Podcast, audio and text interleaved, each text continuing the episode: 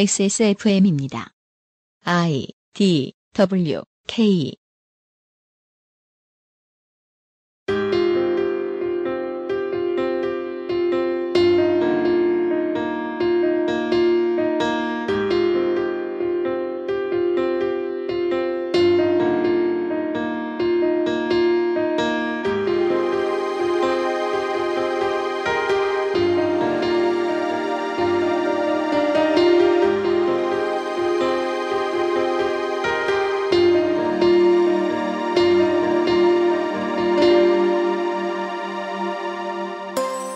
어벤져스와 그 멤버들의 작품들, 가디언즈 오브 갤럭시, 앤트맨에 이르기까지 최근 국내 히트영화 상당수의 출신이 같습니다. 슈퍼히어로잉의 스판덱스 영웅전, 마블 시네마틱 유니버스를 만나실 시간입니다.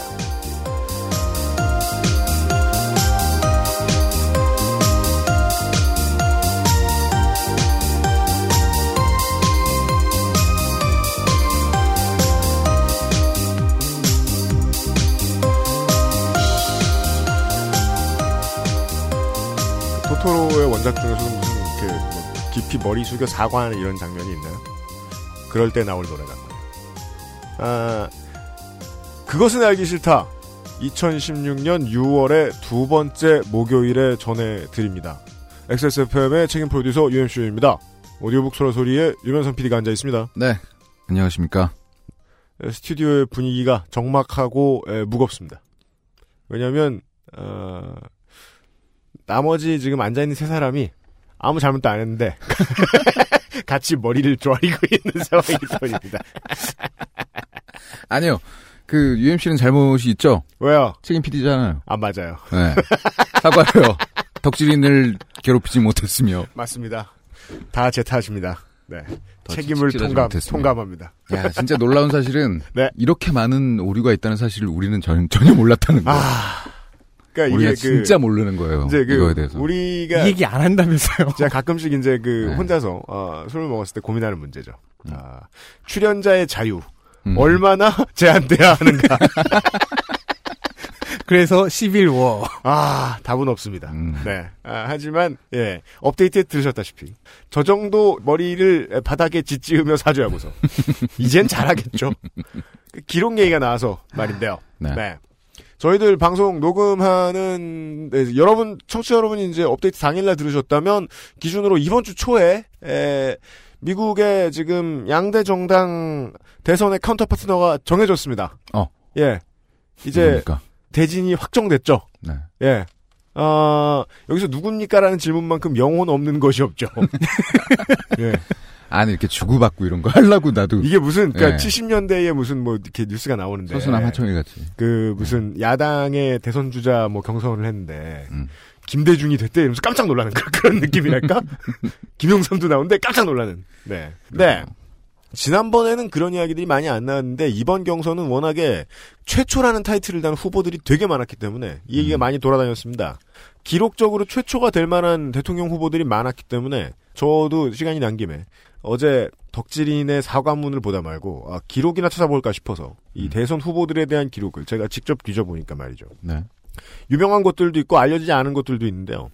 이제는 양당의 후보가 정해졌으니까 그 전에 경선 후보들을 쭉 다 읊어드리면요. 공화당의 마르코 루비오와 테드 크루즈 상원 의원이 있었습니다. 네. 이 두 사람 중에 누가 올라가서 당선이 됐다고 하더라도 최초의 히스패닉 대통령이 됐었습니다. 예. 그리고 이 버니 샌더스, 마이클 블룸버그 전 뉴욕시장 이 두 사람 중에 누가 경선에 이겨서 대통령이 됐더라도 네. 그 사람은 최초의 유태인 대통령이 됐었을 겁니다. 네. 그리고 이 두 사람은 똑같은 기록을 최초의 기록을 또 하나 가지게 됐을 뻔했습니다. 당선이 됐다면 그 사람은 최초의 당선 당시 미국 나이 70대의 대통령이 됩니다. 한국이랑 그게 다르죠. 그럴 줄 알았어요. 고령. 현재까지 최고령은 당선 시에 69이었던 로널드 레이건입니다. 그런데 샌더스는 75, 블룸버그는 74입니다. 우리나라 나이로 세면 한 살 더 많아질 가능성이 높죠. 네. 그래서 요즘 이것 때문에 민주당의 모 비례의원이 홍가한가하고 있다고.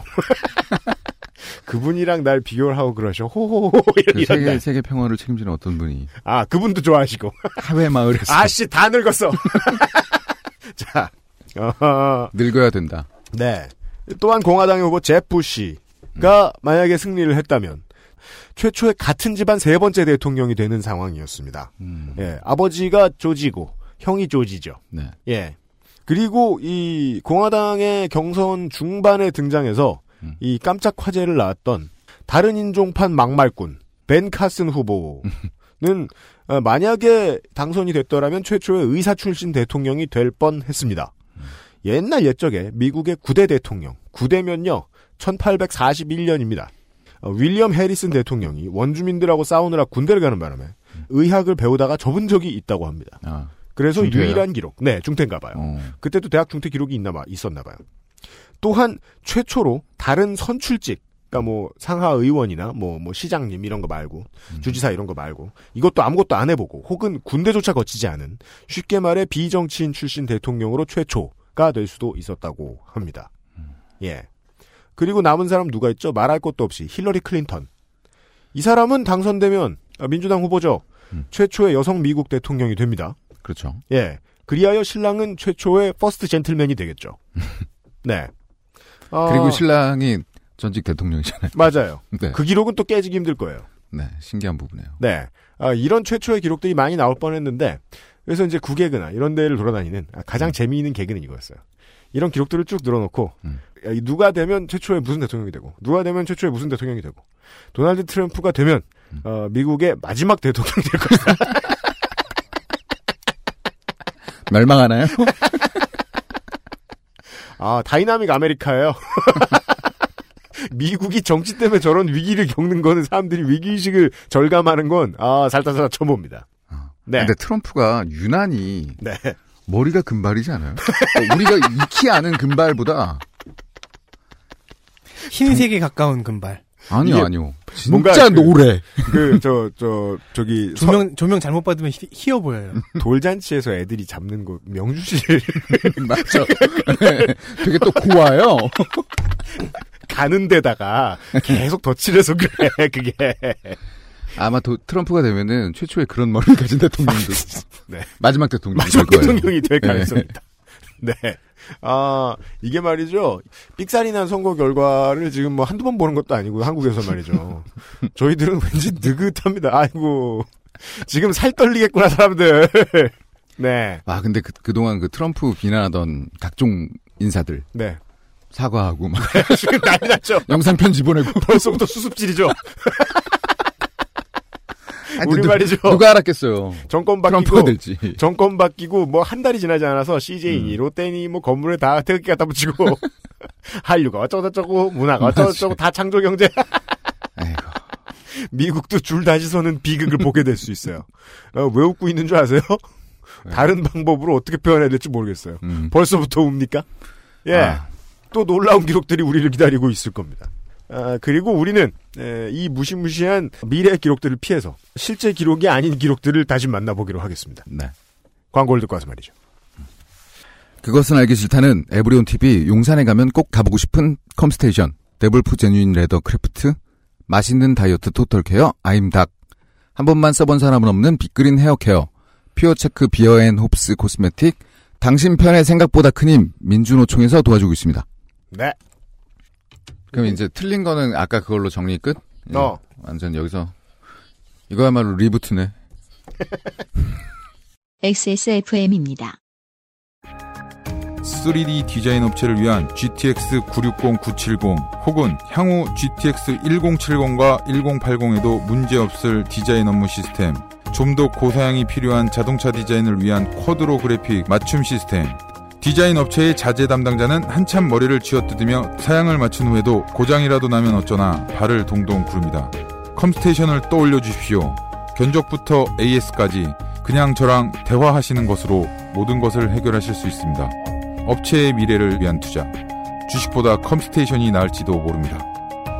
컴스테이션과 조용한 형제들을 믿어주십시오. 아이들이 그토록 좋아하는 치킨. 자주 사줄 수 있다면 행복이 늘어날 거예요. 부담스러운 커피값, 최저임금 1만 원이 되면 원하는 대로 하나씩 즐길 수도 있을 겁니다.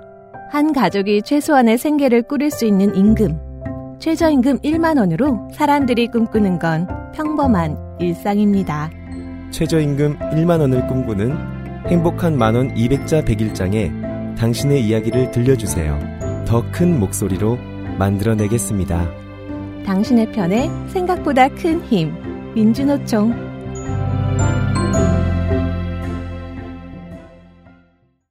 소개팅할 때 제일 잘 보이는 거? 화장은 어차피 과하게 하면 안 돼. 옷은 빨래만 했으면 되지. 인상을 기억하게 해주는 건 아무리 봐도 머릿결. 한번 찰랑 해주면 날 꽤 오래 기억하더라. 빅그린 투쓰리 약산성 헤어팩. 빅 그린 설페이트 프리. 광고와 생활. 김상조 기술행정관입니다. 안녕하십니까. 네. 안녕합니다. XS몰에 네. 몇 가지 품목에 되게 광고를 안 해도 될 만한 강자들이 몇 분 계세요. 그렇습니다. 맞아요. 광고를 없애고 광고비 받을까봐요. 네. 뭐야 이게. 너무 잘 팔려. 그 중에 하나가 빅그린인데요. 네. 빅그린 헤어케어, 샴푸 트리트먼트 헤어팩. 1+1 특별 기획전을 한답니다. 그렇습니다. 그냥 둬도 팔리는 걸. 네. 심지어 이거는 앵콜이라고 하네요. 그렇습니다. 이걸 누가 뭐 상품 후기에다가 앵콜 이렇게 쓴 것도 아닐 텐데. 아니면 뭐 고객지원센터에 전화해갖고 네. 아, 저 이번에 빅그린 샀는데요. 앵콜. 무슨 얘기야. 이게 무슨 제이지와 링킨파크예요? 자기들이 혼자서 앵콜이라 그러게. 네. 아니 근데 사실상 공연 준비하는 사람 입장으로서 앵콜곡은 준비회의를 하잖아요. 준비하죠. 네. 그런데 논지가 만약에 네. 그 관객들이 앵콜을 안 외쳐주면 그것만큼 민망할 데가 없거든요. 맞아요. 네. 예. 네. 그래서 이제 지인이 무대로 갑니다. 네. 몇 명 심어놓죠. 네. 앵콜을. 야, 이 타이밍에 한번 맞춰줘야 돼. 이러면서. 네. 네. 이번 앵콜전도. 민망하지 않았으면 좋겠네요. 그러니까 누가 등 떠밀지 않았다는 눈치가 역력하다. 네. 네. 물론 사장님은 이제, 인덕이 있으신 분이긴 하지만, 네. 이렇게까지 많이 갖다 붙이실 필요가 있나. 하여튼 뭐, 빅그린은 더 이상 뭐 장점에 대해서 그래요, 설명을 하기, 네. 또 참. 잘 팔리는 그래서 건데. 우리는 정수로... 물건 얘기 안 했잖아. 그런 게 있다고요. 우리는 앵콜 얘기했죠? 네. 네. 그래서 빅그린 제품을 구매할 예정이었던 분들이라면, 네. 이번 기회를 이용하시는 게 좋을 것 같아요. 그렇습니다. 네. 6월 2일부터 6월 30일까지라고 합니다. 네. 풍요로운 6월입니다. 네. 감사합니다. 네. 6월 아니야? 그래요. 광고와 생활만큼은 6월이야.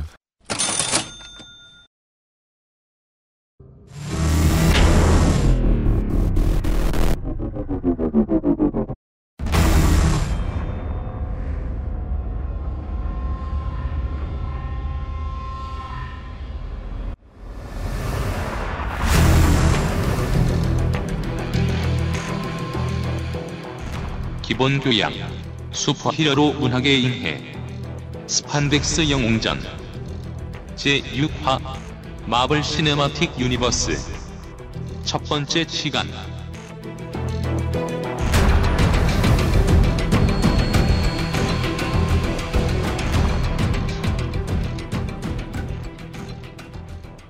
저희가 말이죠. 광고 도중에 유면상 PD가 지적을 했습니다. 맞습니다. 스판덱스 영웅전을 저희가 리부트해야겠다. 예, 세계관을 뒤집어 엎어야겠다. 한번 갈아 엎어야겠다. 아, 그리하여 아까 그 사과문을 참고해서 네. 오늘이 바로 리부트. 네. 그렇습니다. 네. 아, 그리하여 주인공의 캐릭터가 바뀌었습니다. 근데 새 주인공을 세울까 했는데 일단 계급부터 바꿔요. 덕질 뭐 소대장이나 맞아요. 우리가 총장 해줬잖아요. 네, 홍성갑 덕질 훈련병이 예 나와 있습니다. 네. 번호로 불러야 되겠어. 네, 네 아니요. 쿡 찌르면 637번, 80번 덕질인. 예, 네, 이렇게 하라고. 네. 아이고 극도로 강등된 네. 홍성갑 덕질인입니다. 네, 안녕하세요. 네, 아까부터 사실 떠들고 있었습니다. 네. 마블 시네마틱 유니버스 얘기를 하려고 나왔습니다. 그렇습니다. 그런 지적을 해주신 분이 계셨어요. 네. 제가 DC의 팬이라서 마블 쪽은 깊게는 모르는 것 같다. 아. 그 말이 사실은 맞습니다. 아 그래요? 네, 그래서 아는 것이라도 한 번 더 보고 한 번 더 크로스 체크하고 제가 주로 영문 웹을 뒤지는데 네. 이번엔 한국어 웹과 영문 웹을 교차 비교해가면서 그렇게 오늘만큼은 그러면 오류가 없다고 지금 자신합니까? 전 지난 방송 때도 오류가 없는 줄 알았어요. 오류는 저지를 때는 모르는 거죠. 그죠? 이게 솔직한 반응이긴 하죠. 그리고 이게 그 웹을 돌아다니다 보니까 공식적인 자료들도 생각보다 쉽게 접근이 가능하긴 하더라고요, 이게.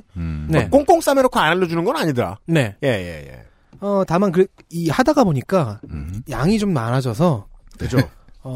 이번에는 아마 원작은, 원작 만화 정발 추천은 좀 생략을 하려고 합니다. 아, 네. 알겠습니다. 그 정도는 이해해 주시기 바랍니다. 그럼 오늘은 어디서부터 시작합니까? 오버뷰부터. 네. 가보겠습니다. 알겠습니다. 마블 시네마틱 유니버스 개괄.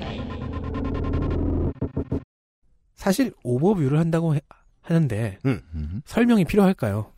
그러니까 이게 설명이 필요한지 이런 고사성을 써주셨는데 저희한테는 필요한데 그 작품들을 보아하면 한국에서도 이 저변이 매우 넓은 우리가 보고 있는 너님이 보고 계신 바로 그 영화들입니다.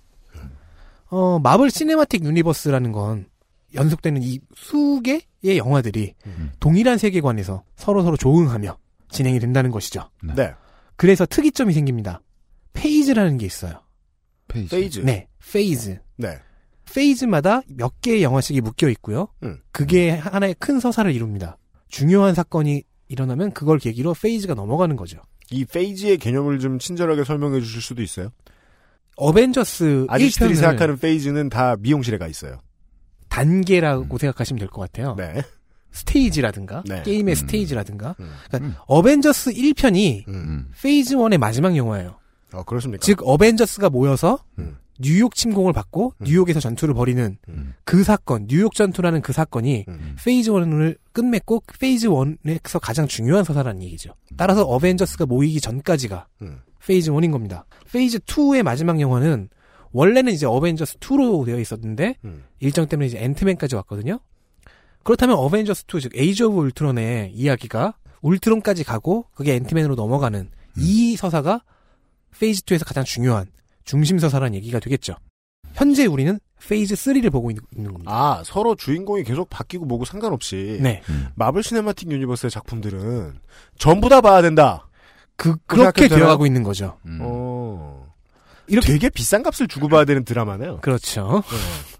드라마로 치면 약간 시즌 같은 개념. 아, 그렇겠죠. 아, 네. 그것도 괜찮겠네요. 같은 세계관을 이렇게 공유하는데 이 세계관 안에 영화도 있고요. 네. 드라마도 있고요. 웹시리즈도 있고요. 뭐 웹시리즈? 웹 영상이 있어요. 홍보용으로 쓰고 있는. 그리고 뭐 프리퀄 코믹스도 있긴 있어요. 네. 이런 것들이 다 모여서 한 세계관을 이룹니다.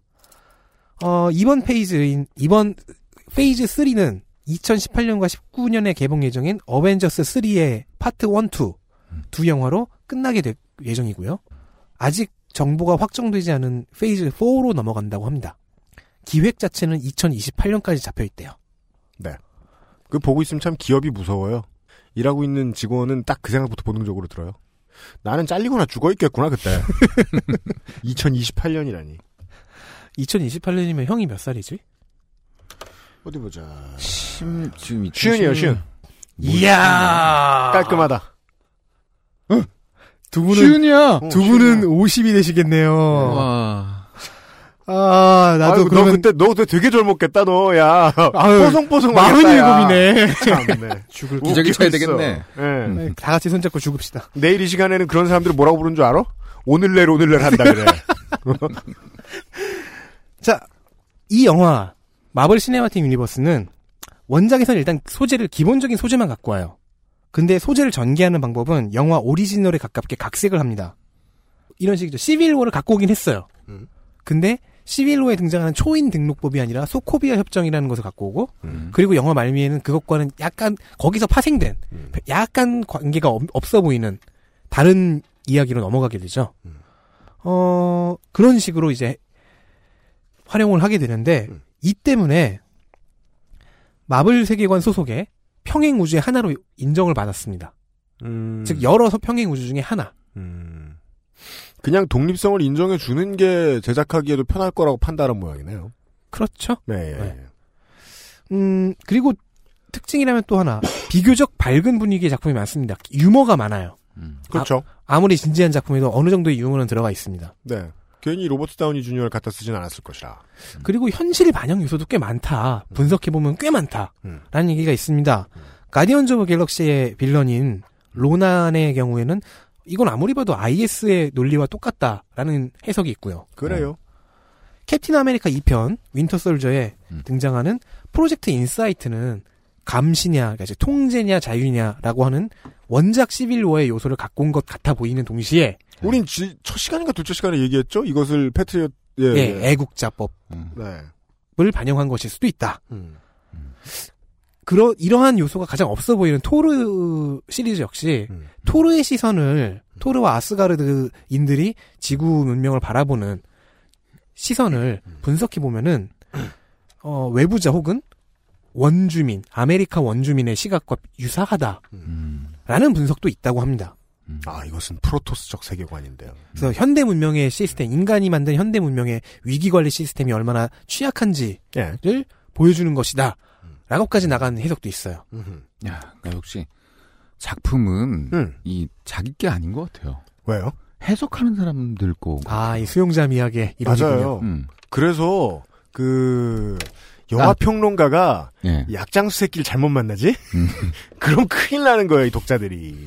예. 비평자는 굉장히 훌륭한 사람을 만나야 되는 거죠. 네. 잘못 만나면 큰일 나요. 비평가가 훌륭해야 돼요. 네. 좋은 영화는. 그게 뭐 영화만이겠습니까? 뭐 어디든. 예. 네. 팟캐스트도 마찬가지예요. 그리고 사과를 일삼게 돼요. 저희가. 팟캐스트만 비평하는 사람이 있을까요? 많잖아요. 우리 댓글 봐. 우리 XSFM 25 gmail.com 가봐. 고맙습니다, 여러분. 이런 사과를 이끌어내게 되었어요. 그들이 그것이 직업은 아니겠죠. 안 그랬으면 덕질이는 계속 준장이었을 거예요. 네.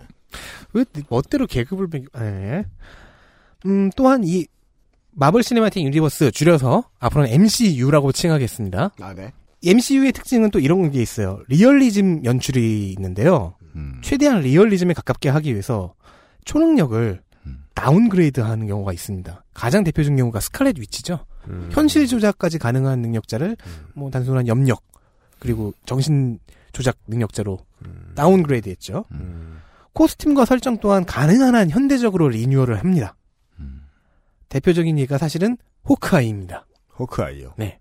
잠시 호크아이 항목에서 설명을 좀 하겠습니다. 저는 캡틴 아메리카도 상당히 많이 업글된 상황이다라고 생각했는데. 아, 캡틴 아메리카는 능력과 디자인을 웬만하면 그대로 갖고 온 케이스. 근데 질감을 자세히 보죠? 그러면 잘 만들어진 요즘 자전거처럼 보여요. 캡틴 아메리카는. 네. 무슨 자전거를. 탄소 섬유로 이루어진. 네. 그 스툴은 좋아졌을 텐데. 아, 더 정확하게 말하면은, 호크아이의 예를 들면요. 네. 원작의 메인 디자인이, 지금 보면 매우 구립니다. 아, 그럼 원작은 원래 양팔이 다 있었어요? 지금은 한쪽만 민소매를 입고 다니잖아요. 일단 색이 너무 달라요. 색감의 문제. 예. 색과, 그리고 마스크의 디자인 뭐 이런 게, 총체적으로 구렸습니다. 호크아이 팬분들에겐 죄송합니다. 그냥 동네 아처 같아요. 예. 영화 본편 외에도 드라마가 있다고 했잖아요. 네. 예, 드라마 역시 세계관 확장 및 연계 중이고요. 그리고 웹시리즈도 하나 있어요. 뉴스쇼를 만들어서 올리는데요. 이건 일단 바이럴 마케팅의 일환이라서 영화나 드라마가 나오면 거기에 맞는 것들을 뉴스쇼를 만들어서 보여줍니다.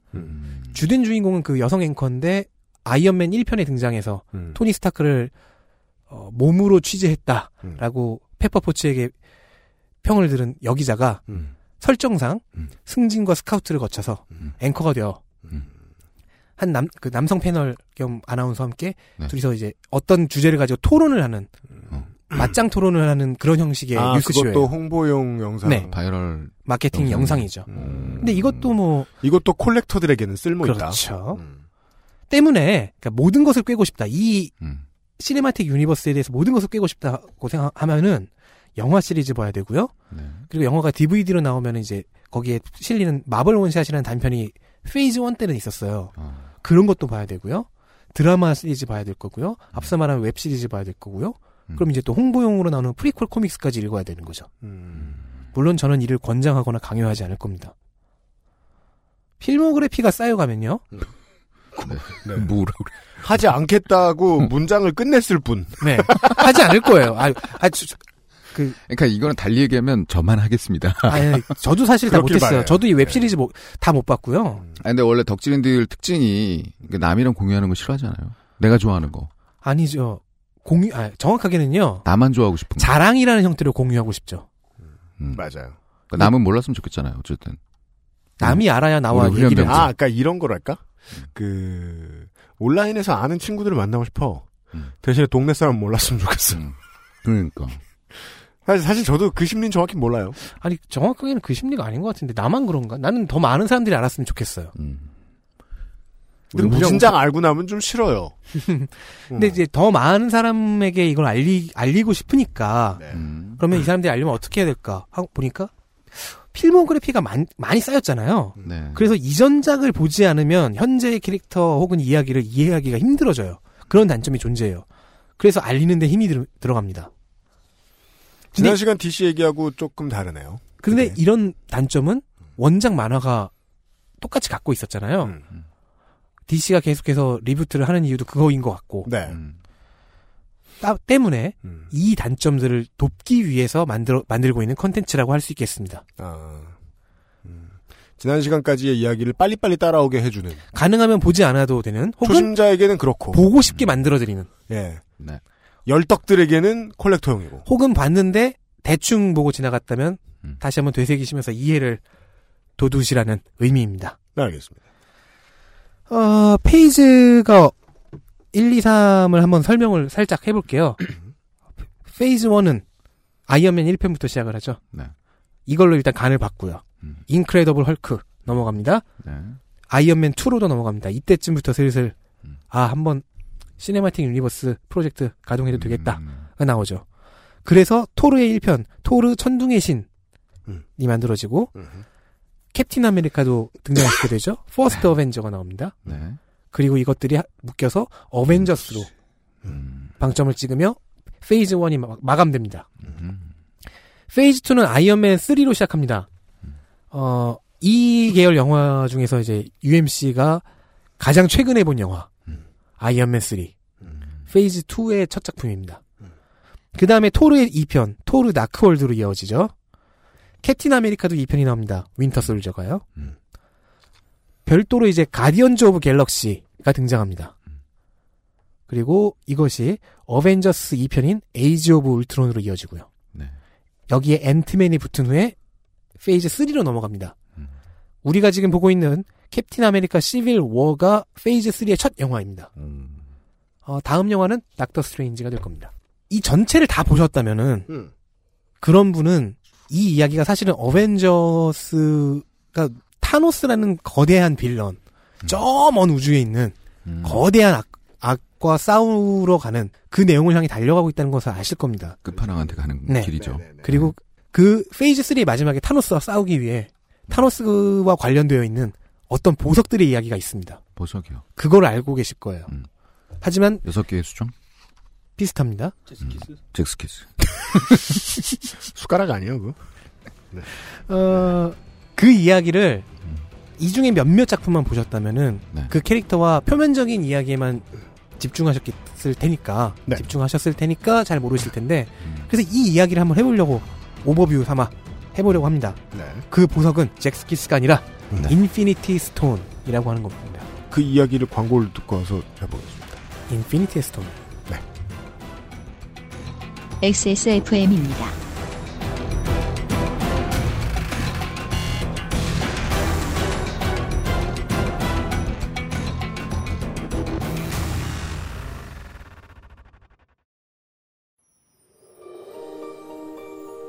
낭만의 도시 프라하에서 온 특별한 화장품 목욕용품 퓨어체크.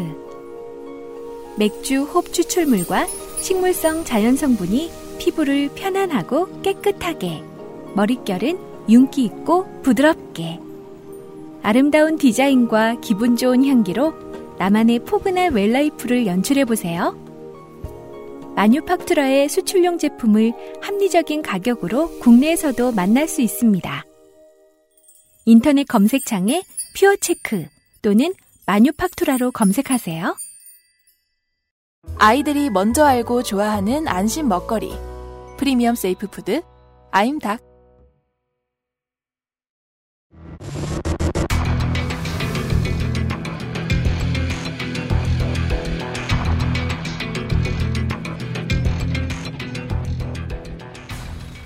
가상의 인물 정도만 다루는 것도 이상입니다. 이제는 돌 얘기를 정리하게 되겠습니다. 그냥 돌이 아닙니다. 원작에선 인피니티 잼이라고 얘기되지만 있지도 않은 돌입니다. 영화에서는 인피니티 스톤이라고 부릅니다. 인피니티 스톤. 이게 얼마나 대단한 돌이냐. 빅뱅 이전에 존재했던, 즉 우리 우주의 시작 전에 존재했던 특이점들의 잔해입니다. 특이점이라는 개념은 알아서 검색하시고요. 네. 특이점이라고 읽는 게 맞겠어요. 네, 특이점. 빅뱅 이후 생겨난 우주적인 존재들, 즉 이것저것을 관장하는 신까지는 아니지만 어쨌든 신적인 존재들이 이런 이 잔해들을 보석의 형태로 구축을 해놔요. 그게 총 6개입니다. 하나하나 사기스러운 힘을 갖고 있는 6개의 보석입니다.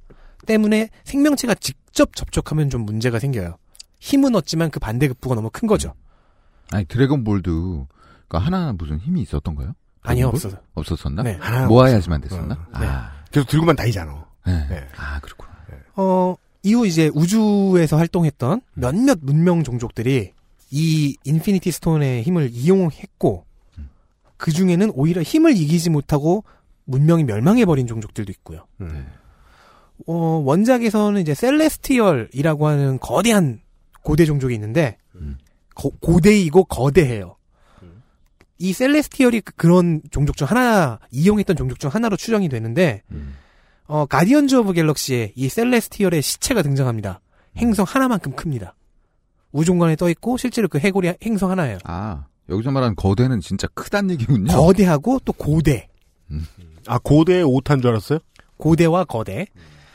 인피니티 스톤은 지금까지 캡틴 아메리카 퍼스트 어벤져에 등장했고요. 어벤져스에도 등장했고요. 토르 다크월드, 가디언즈 오브 갤럭시, 어벤져스 에이지 오브 울트론. 네, 다 모두 등장하거나 혹은 언급되었습니다.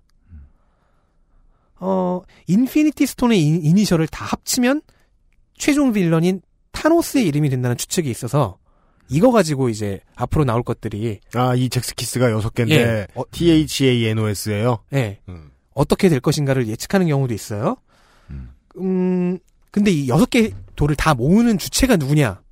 그게 타노스예요.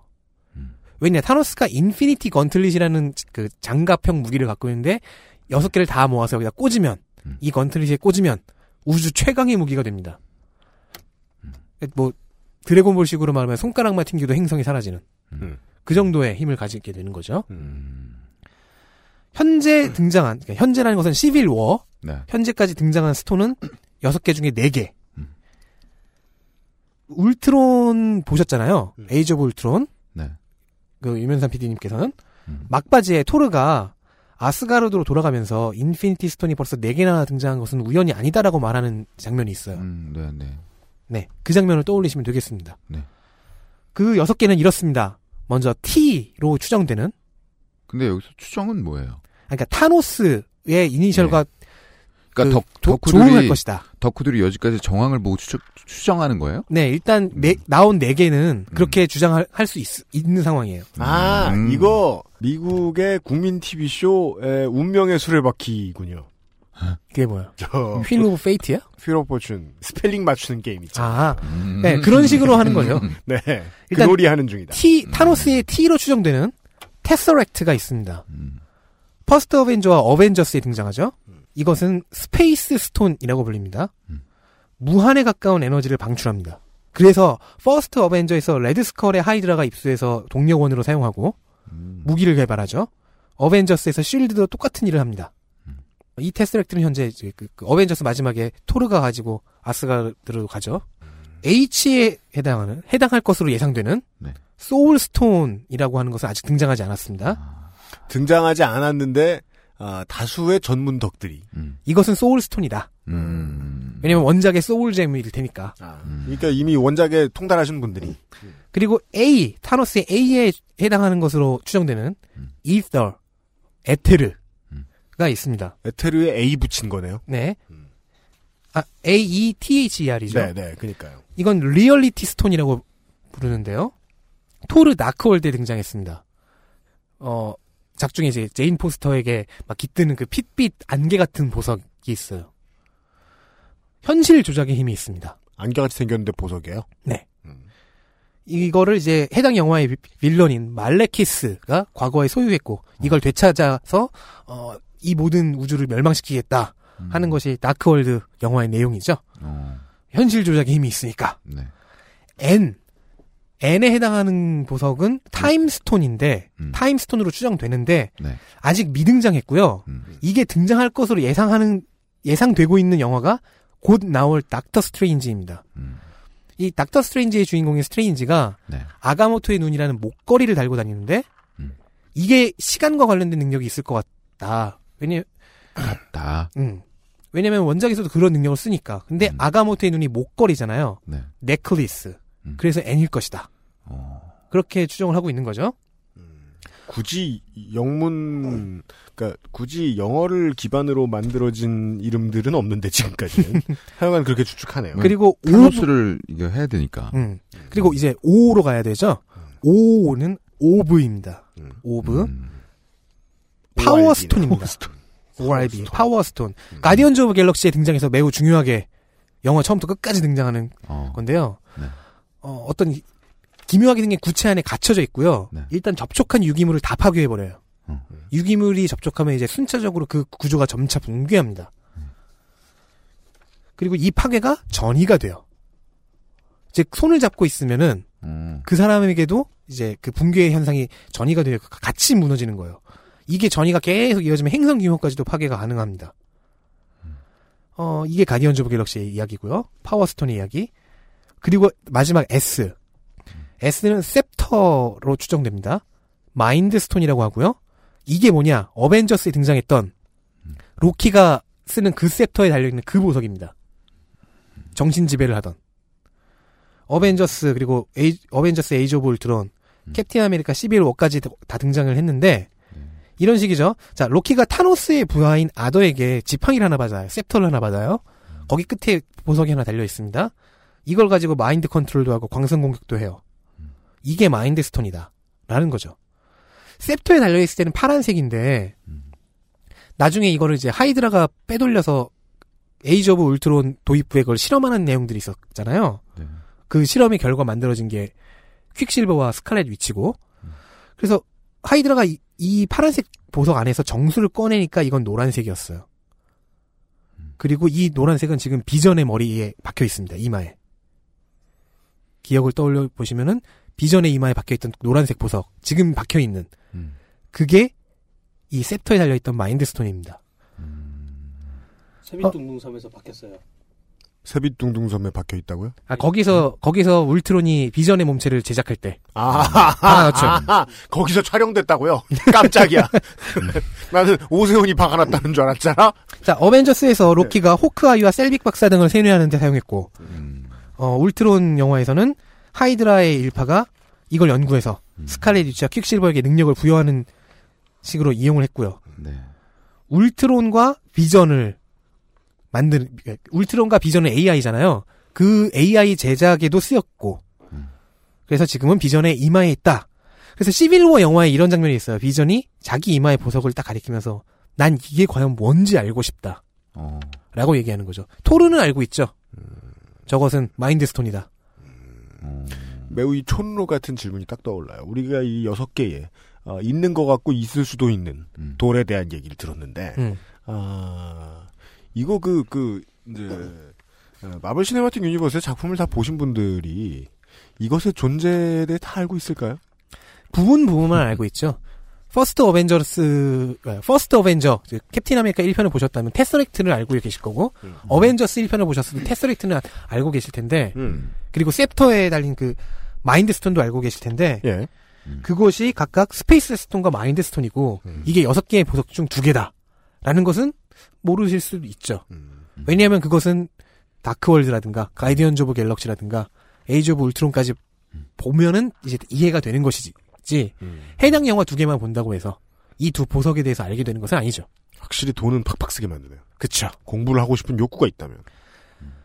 어쨌든 이것이 오버뷰입니다. 즉 이 마블 시네마틱 유니버스의 이야기는 타노스를 향해 달려가고 있는 것이고 타노스가 지금 여기저기서 찾아서 모으고 있는 이 보석들 아직 완전히 그의 손이 다 들어가지 않았죠.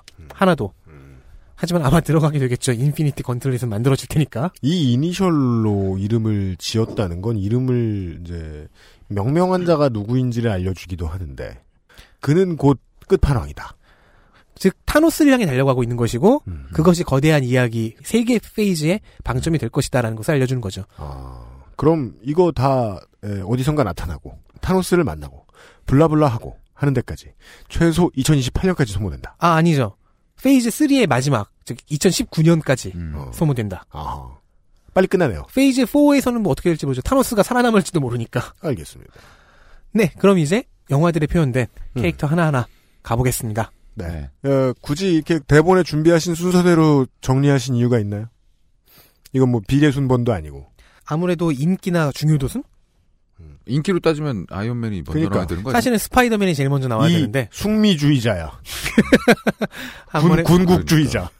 종미주의자. 예. 가보겠습니다. 캡틴 아메리카 시리즈. 네, 캡틴 아메리카 시리즈 이야기 한번 해보겠습니다. 사실 많이 보셨을 거라고 생각해서 많은 설명을 하고 싶진 않지만 1편 같은 경우에는 안 보셨을 분들이 좀 있을 것 같아요. 주로 진지한 분위기입니다. 이 시리즈는요. 맞아요. 진지해요. 네. 그래서 제 예상에는 유면상 PD님보다는 UMC에게 더 어울린다. 1편인 퍼스트 어벤져는 그냥 저런 평범한 영화 같아요. 혹시 그냥 그린 랜턴처럼 잠오고 그런 거 아니에요? 그 정도 아니에요. 그렇게 망작은 아니에요. 알겠습니다. 그러니까 최소 평작은 된다는 얘기죠. 근데 이제 2편 윈터 솔저부터 포텐이 터지기 시작합니다. 2편 윈터 솔저는 정치 스릴러의 구성을 하고 있습니다.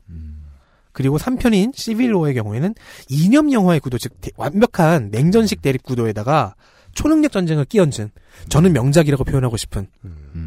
그래서 생각할 거리가 되게 많아요. 네. 현실 반영 요소도 굉장히 많고요. 시리즈 소개는 이 정도로 하고 네. 자, 캡틴 아메리카 캐릭터를 살짝만 설명하죠. 캡틴 아메리카 1941년 조 사이먼과 제커비 2차 대전의 전쟁 영웅입니다. 그렇습니다. 진정한 선인의 이데아입니다. 진정한 늙은이입니다. 미국의 이상적인 화신이죠. 아, 네, 그러네요. 야, 이게 그러네요. 미국의 이상적인 화신은요. 군인이에요. 예. 그것도 매우 선한 군인. 그리고 이렇게도 불려요. 원작에서는 국가 그 자체인 남자. 루이 14세. 생각을 해보면요. 네. 실제로 그런 것인 게 네. 역사적 위인이잖아요. 작중에서는. 네네, 그렇죠. 2차 대전에 활약했고 그렇죠. 역사상 최후의 슈퍼솔저입니다. 그 사람이 군인으로서 대위계급 달고 특수부대 지휘해서 2차 대전을 승리로 이끌었어. 네. 이야. 안중근 의사죠. 우리 식으로 얘기하면. 그렇죠. 네네네. 캡틴 아메리카를 만들어낸 슈퍼솔저 혈청 기술이 이 사람을 마지막으로 단절이 됐어요. 로스트 테크놀로지가 되어버립니다. 그래서 부작용이 없이 만들어진 유일한 슈퍼솔저입니다. 다른 슈퍼솔저들은 다 불완전하거나 아니면 큰 부작용이 있거나 데드풀을 생각해보면 되겠죠? 그렇죠. 데드풀은 심각한 부작용이 있잖아요. 정신적으로 그리고 그 외모적으로 상당한 부작용이 있죠? 그 외에 레지던트 이블 시리즈를 네. 세계관을 생각해보면 그 이제 세상이 대충 망한 다음에 네. 그 엄브렐라 컴퍼니의 핵심 연구진이 점점 더 기술이 늘잖아요. 그래서 그 처음 T바이러스 주입됐던 모델의 그 뮤턴트들보다 나중에 나온 실험작들이 네. 좀 더 사람 같고 멀쩡하죠. 근데 만약에 기술이 더 매끈해져서 이게 반대네요. 반대. 네, 근데 그게 기술이 이어졌기 때문이잖아요. 네. 세상은 망했으나 엄브렐러는 건재했으니. 근데 중간에 그 고리가 끊기면 이렇게 되는 거죠. 그렇죠. 그리고 설명하기 쉽고요. 작가 입장에서. 그리고 헐크 같은 경우에도 이 실전된 슈퍼솔저 기술을 다른 방향에서 접근해서 복원해보려는 시도 중에 하나였어요. 그 연구 하나를 수주한 게 이제 그 중성자 방사선을 연구하던 브루스 배너 박사였고 자기 자신한테 한번 실험을 해봤다가 헐크가 된 거죠. 그렇습니다. 그런 식의 시도들이 계속 이어졌고 그 과정에서 슈퍼히어로나 슈퍼빌런들이 탄생했는데 캡틴 아메리카만은 유일하게 그리고 마지막으로 아무 부작용 없이 슈퍼히어로가 된 겁니다. 네. 많은 과학기술원의 학생 여러분들은 참고하셔야겠다. 여기서 말하는 부작용이란 캡틴 아메리카는 욕 같은 것도 잘 안 하잖아요. 네? 예를 들어 주폭 뭐 이런 문제 되게 싸움 잘하고 방패 되게 빨리 던지는데 약간 욕을 입이 해. 걸어. 입이 걸어. 이 그럼 완전하지 않은 겁니까? 그러면 이 슈퍼솔저 혈청이 네. 그렇대잖아요. 그 인간의 모든 능력을 최고 단계까지 향상을 시켜줘요. 근데 이 모든 능력에 그럼 막 인성도 포함돼요. 욕도 도덕성. 막 전신 마비가 오게 잘해야 되는 거 아니야? 아니 그러니까 별로 못했는데 들어도 오글오글. 그러니까 원래 별로 못했는데 혈청 덕분에 강화돼서 그나마 조금 하는 거지. 연대급의 적군이 막 이 농담을 몇이나 이해할까? 알겠습니다. 어쨌든 야전에서 굴러먹은 군인이잖아요. 지휘력이 있고 전투 능력이 있습니다. 그렇죠. 근데 이걸 왜 혈청으로 인해서 강화된 능력이 뭐냐? 방금 말씀드렸듯이 인간이 도달할 수 있는 최대치까지 다가 있는 거예요. 지적 능력, 물리적 능력. 그러니까 100m를 뭐 한 8초대에 뛰고 7, 8초대. 뭐 술은 마셔도 취하지 않고. 술 안 먹어야지. 아, 실제로 그래요. 일편에서 그래. 술을 먹어도 즉석에서 계속 해독이 되어 보니까 안 취한다고. 아, 좋은 남편이에요. 아니다, 나쁜 남편이에요. 안 늙어. 지를 따라 늙어야지. 노화도 느리지. 네. 부부생활 한 20년 하면 죽어야 돼요. 안쪽이. 네. 이 사람이 애용하는 무기는 방패죠.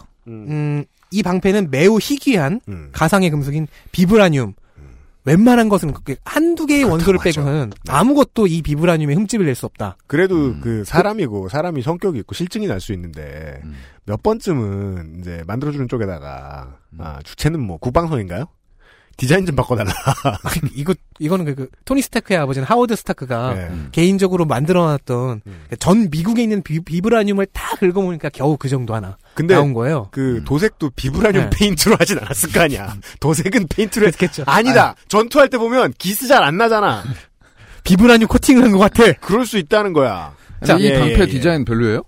아 그게 아니라 난 괜찮은데. 아까 그러니까 캡틴 아메리카 나 이거 디자인 된 거 쿠션도 살려고 그랬는데. 그러니까 저도 성조기의 베리에이션이잖아요. 네. 근데 멋있게 잘 만들었어. 네. 그러니까 성조기 베리에이션이 생각할 수 있는 되게 안정적인 이쁜 디자인이잖아요. 네. 맞아요.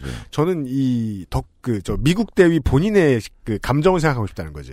그러니까 이제 지금 80년째 같은 방패를 쓰면 이 사람 이 사람의 본명은 스티브 로저스잖아요. 네. 스티브 로저스 씨의 그 전공은 미술입니다. 미술이에요? 네. 그럼 가끔 가다가 뽀로로도 좀 그려놓고 그만하죠. 예.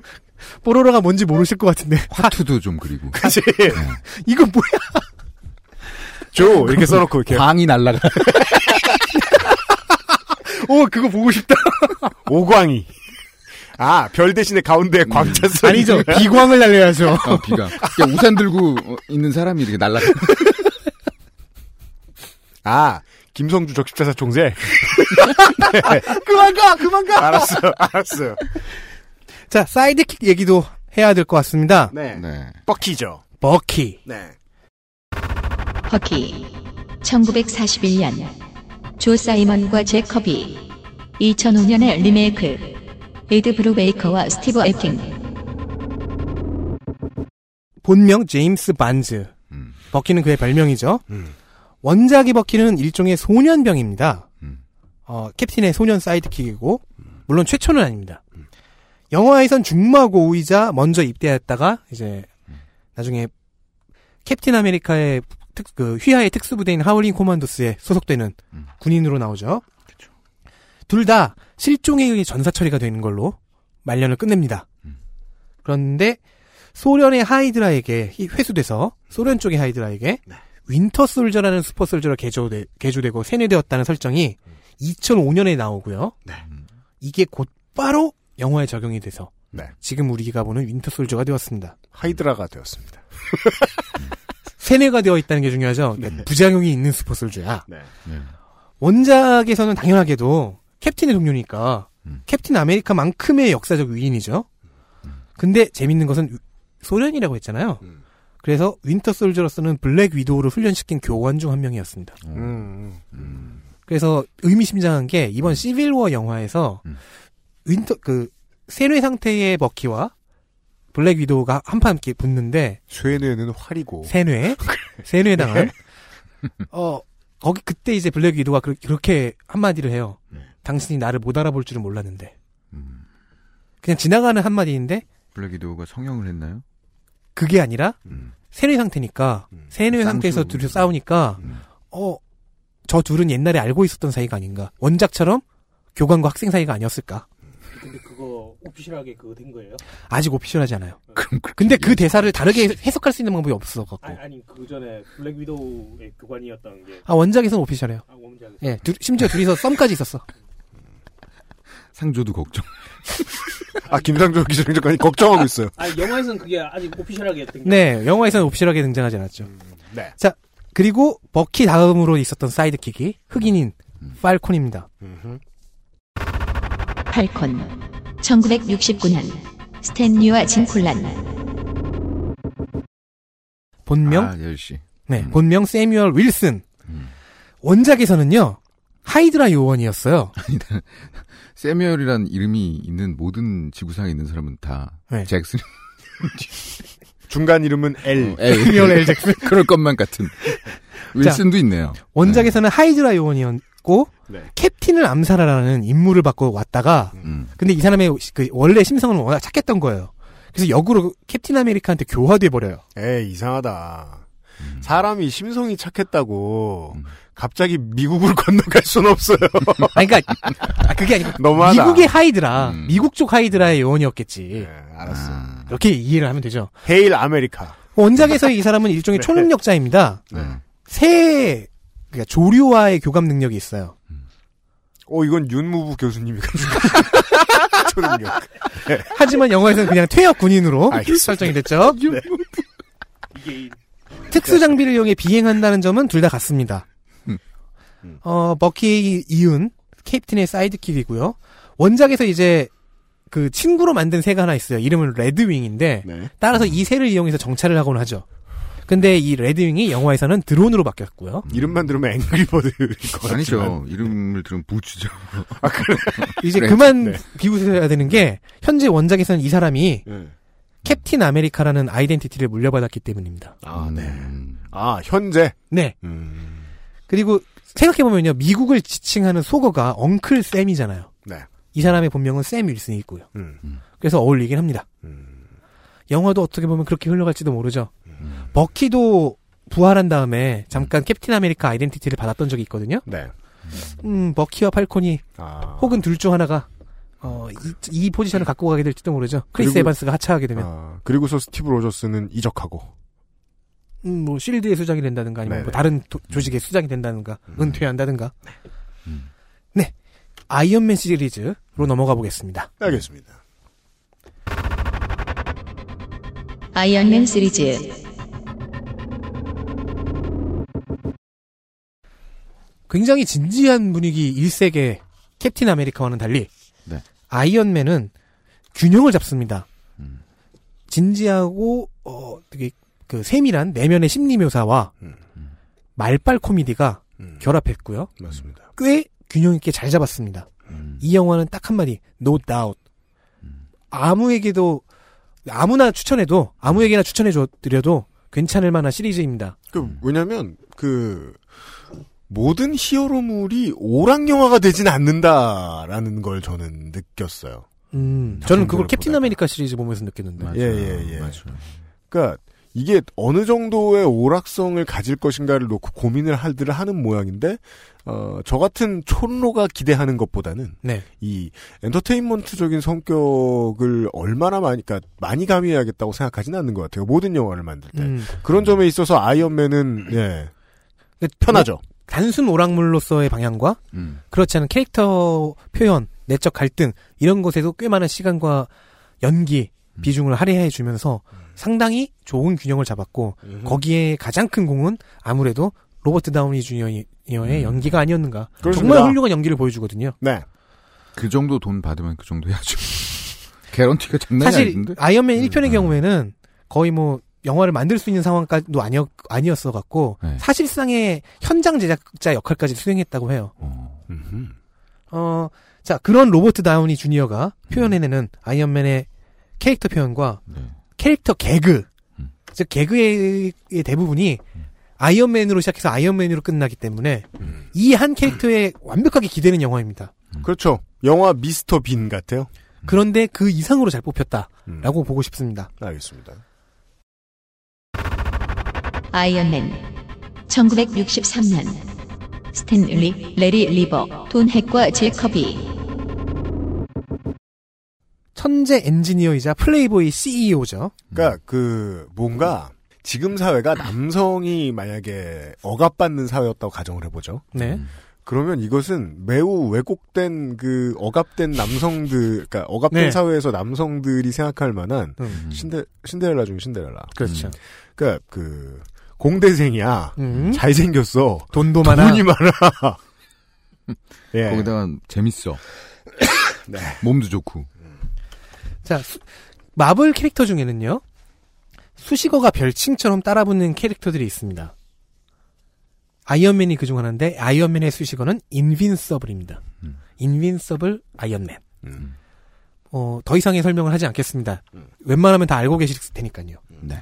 대신에 워머신 얘기 살짝 더 붙여보겠습니다. 워머신 1979년 데이빗 미첼리니와 밥 레이턴. 본명이 제임스 로드.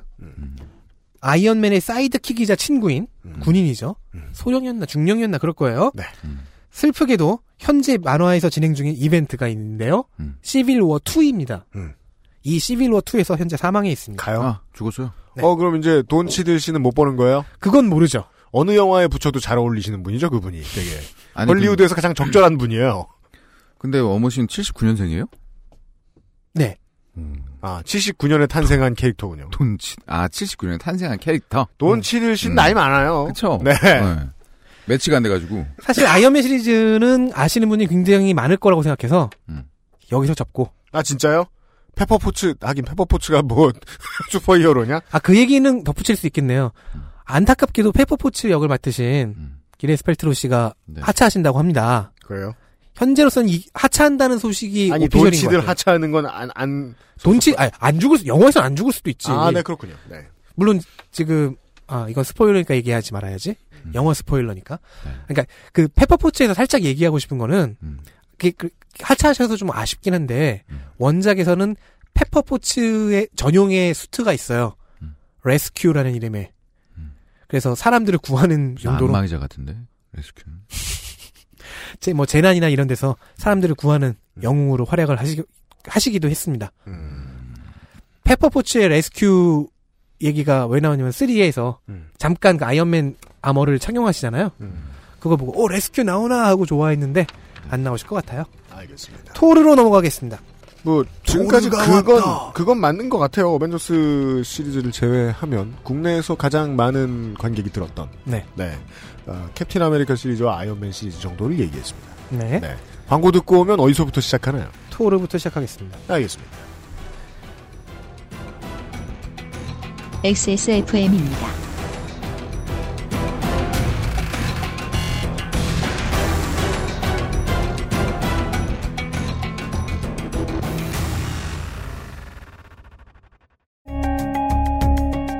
컴퓨터가 필요하시다고요? 그렇다면 컴스테이션입니다.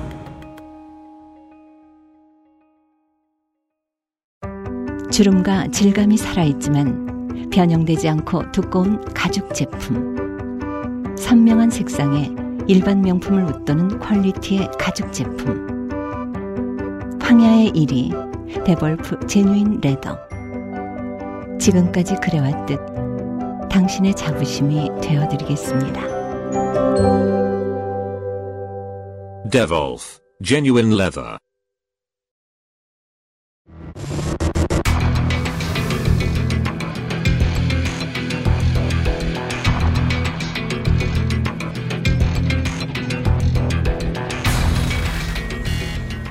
이게 지금까지 저 둘에 비해서는 아웃핏이 좀 많이 바뀐. 네, 토르입니다.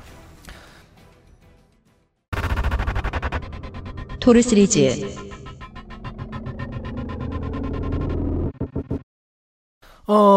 토르의 경우에는요, 영화의 특색이 영어 고어체를 쓴다는 점이에요.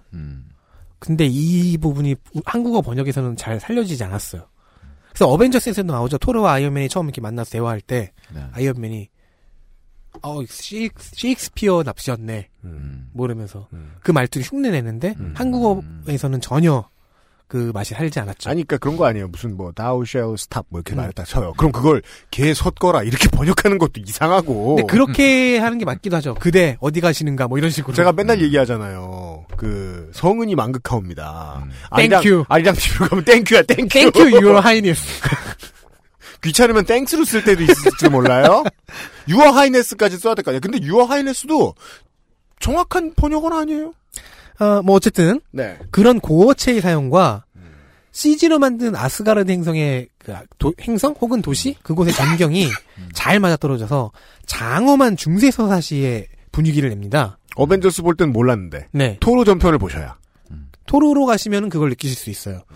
그게 이제 현대의 런던 쪽과 이제 공간적인 대비가 되면서 북유럽의 냄새를 풍기게 되는 것이죠.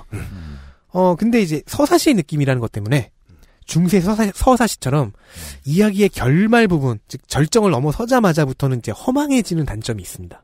그래요? 네. 이러고 끝나는 거예요? 급격하게 해결이 돼요. 자, 근데 이제 원작은 사실상 신화의 후속작으로 만들어집니다. 즉 진짜 신화의 토르가 인간 세계로 오는 거예요. 그래서 영화 1편에서 토르가 아주 잠깐 가명삼아 사용하는 이름인 도널드 블레이크는 원작에서는 토르의 화신인 주인공의 이름입니다. 이런 식의 원작에서 이제 도널드가 절름발이기 때문에 지팡이를 들고 다니는데 지팡이를 땅에다 쾅 때려요. 그러면 아스가르드에서는 토르가 멸리를 땅에다 쾅 내려쳐요. 그럼 둘의 몸이 바뀌는 거예요. 위치가. 워프. 그리고 이제 도널드 블레이크의 정신은 토르가 이제 활동할 동안 옆에 늘 있는 거죠. 유체 이탈이 나오고 귀신처럼 서로 이제 조언도 해주고 대화도 하고. 근데 이제 영화에서는 그 북유럽 신화가 사실은 외계 문명 아스가르드의 이야기라는 설정입니다. 그래서 여기서 이제 그 약간 다른 점들이 생기는 건데 영화에서 제인 포스터는 토르의 연인으로 영화의 히로인 역할이잖아요. 포트만 씨. 네, 나탈리 포트만이 연기하신. 근데 이 원작에서는 토르의 연인이 아니라 도널드 블레이크의 연인이에요. 토르는 시프랑 사귀고 도널드 블레이크는 제인 포스터랑 사귀고 그리고 서로 이제 서로의 그 여자친구가 둘이서 쾅 내려치면 자리를 바꾸잖아요. 그럼 여친도 바뀌어요? 여친이 바뀌는 게 아니라 친구가 네. 돼요. 도널드 오랜만이야 이런 식으로. 심란한 족보. 네. 네. 뭐 어쨌든 영화에서는 그러지 않은 다행입니다. 이미 앞선 두 편의 영화와 에이지 오브 울트론 등에서 다양한 떡밥들이 나왔어요. 뭐 셈이라든가 미래에 대한 예언이라든가 이런 것들. 이런 떡밥을 완결지을 3편 영화가 2017년 11월 개봉 예정입니다. 내년 11월이요. 네. 이 영화에는 3편 라그나로크인데요. 토르 라그나로크. 네. 헐크가 등장할 예정이며 마블 주장으로는 마블 영화 시리즈에서 가장 어두운 영화가 될 것이라고 합니다. 라그나로크니까요. 북유럽 신화의 종말이잖아요. 토르 1962년 스탠리 레리 리버와 제커비. 신화의 등장인물이니까 북유럽식 전사의 이미지가 있고요. 여기에 약간 자연주의 히피 이미지가 덧붙여져 있어요. 그 신이니까 상당히 지혜로운 면모도 보여주지만 그냥 외계인으로 설정이 된 영화에선 그게 잘 부각이 되지 않습니다.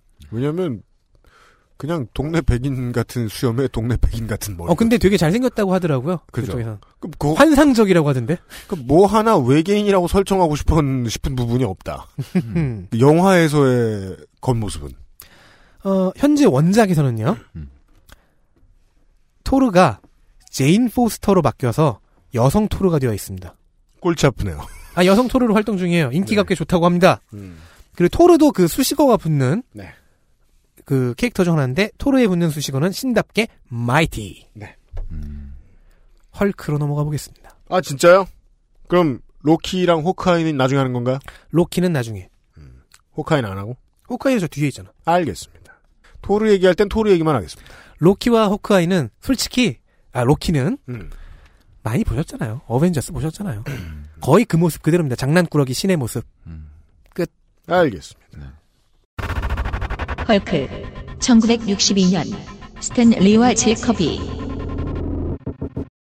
본명 브루스 배너 BB죠. 능력은 다 알다시피 감마선의 피폭된 영향으로 인해 분노하면 변신하고 분노할수록 더 강해지는 강함의 끝을 몰라요.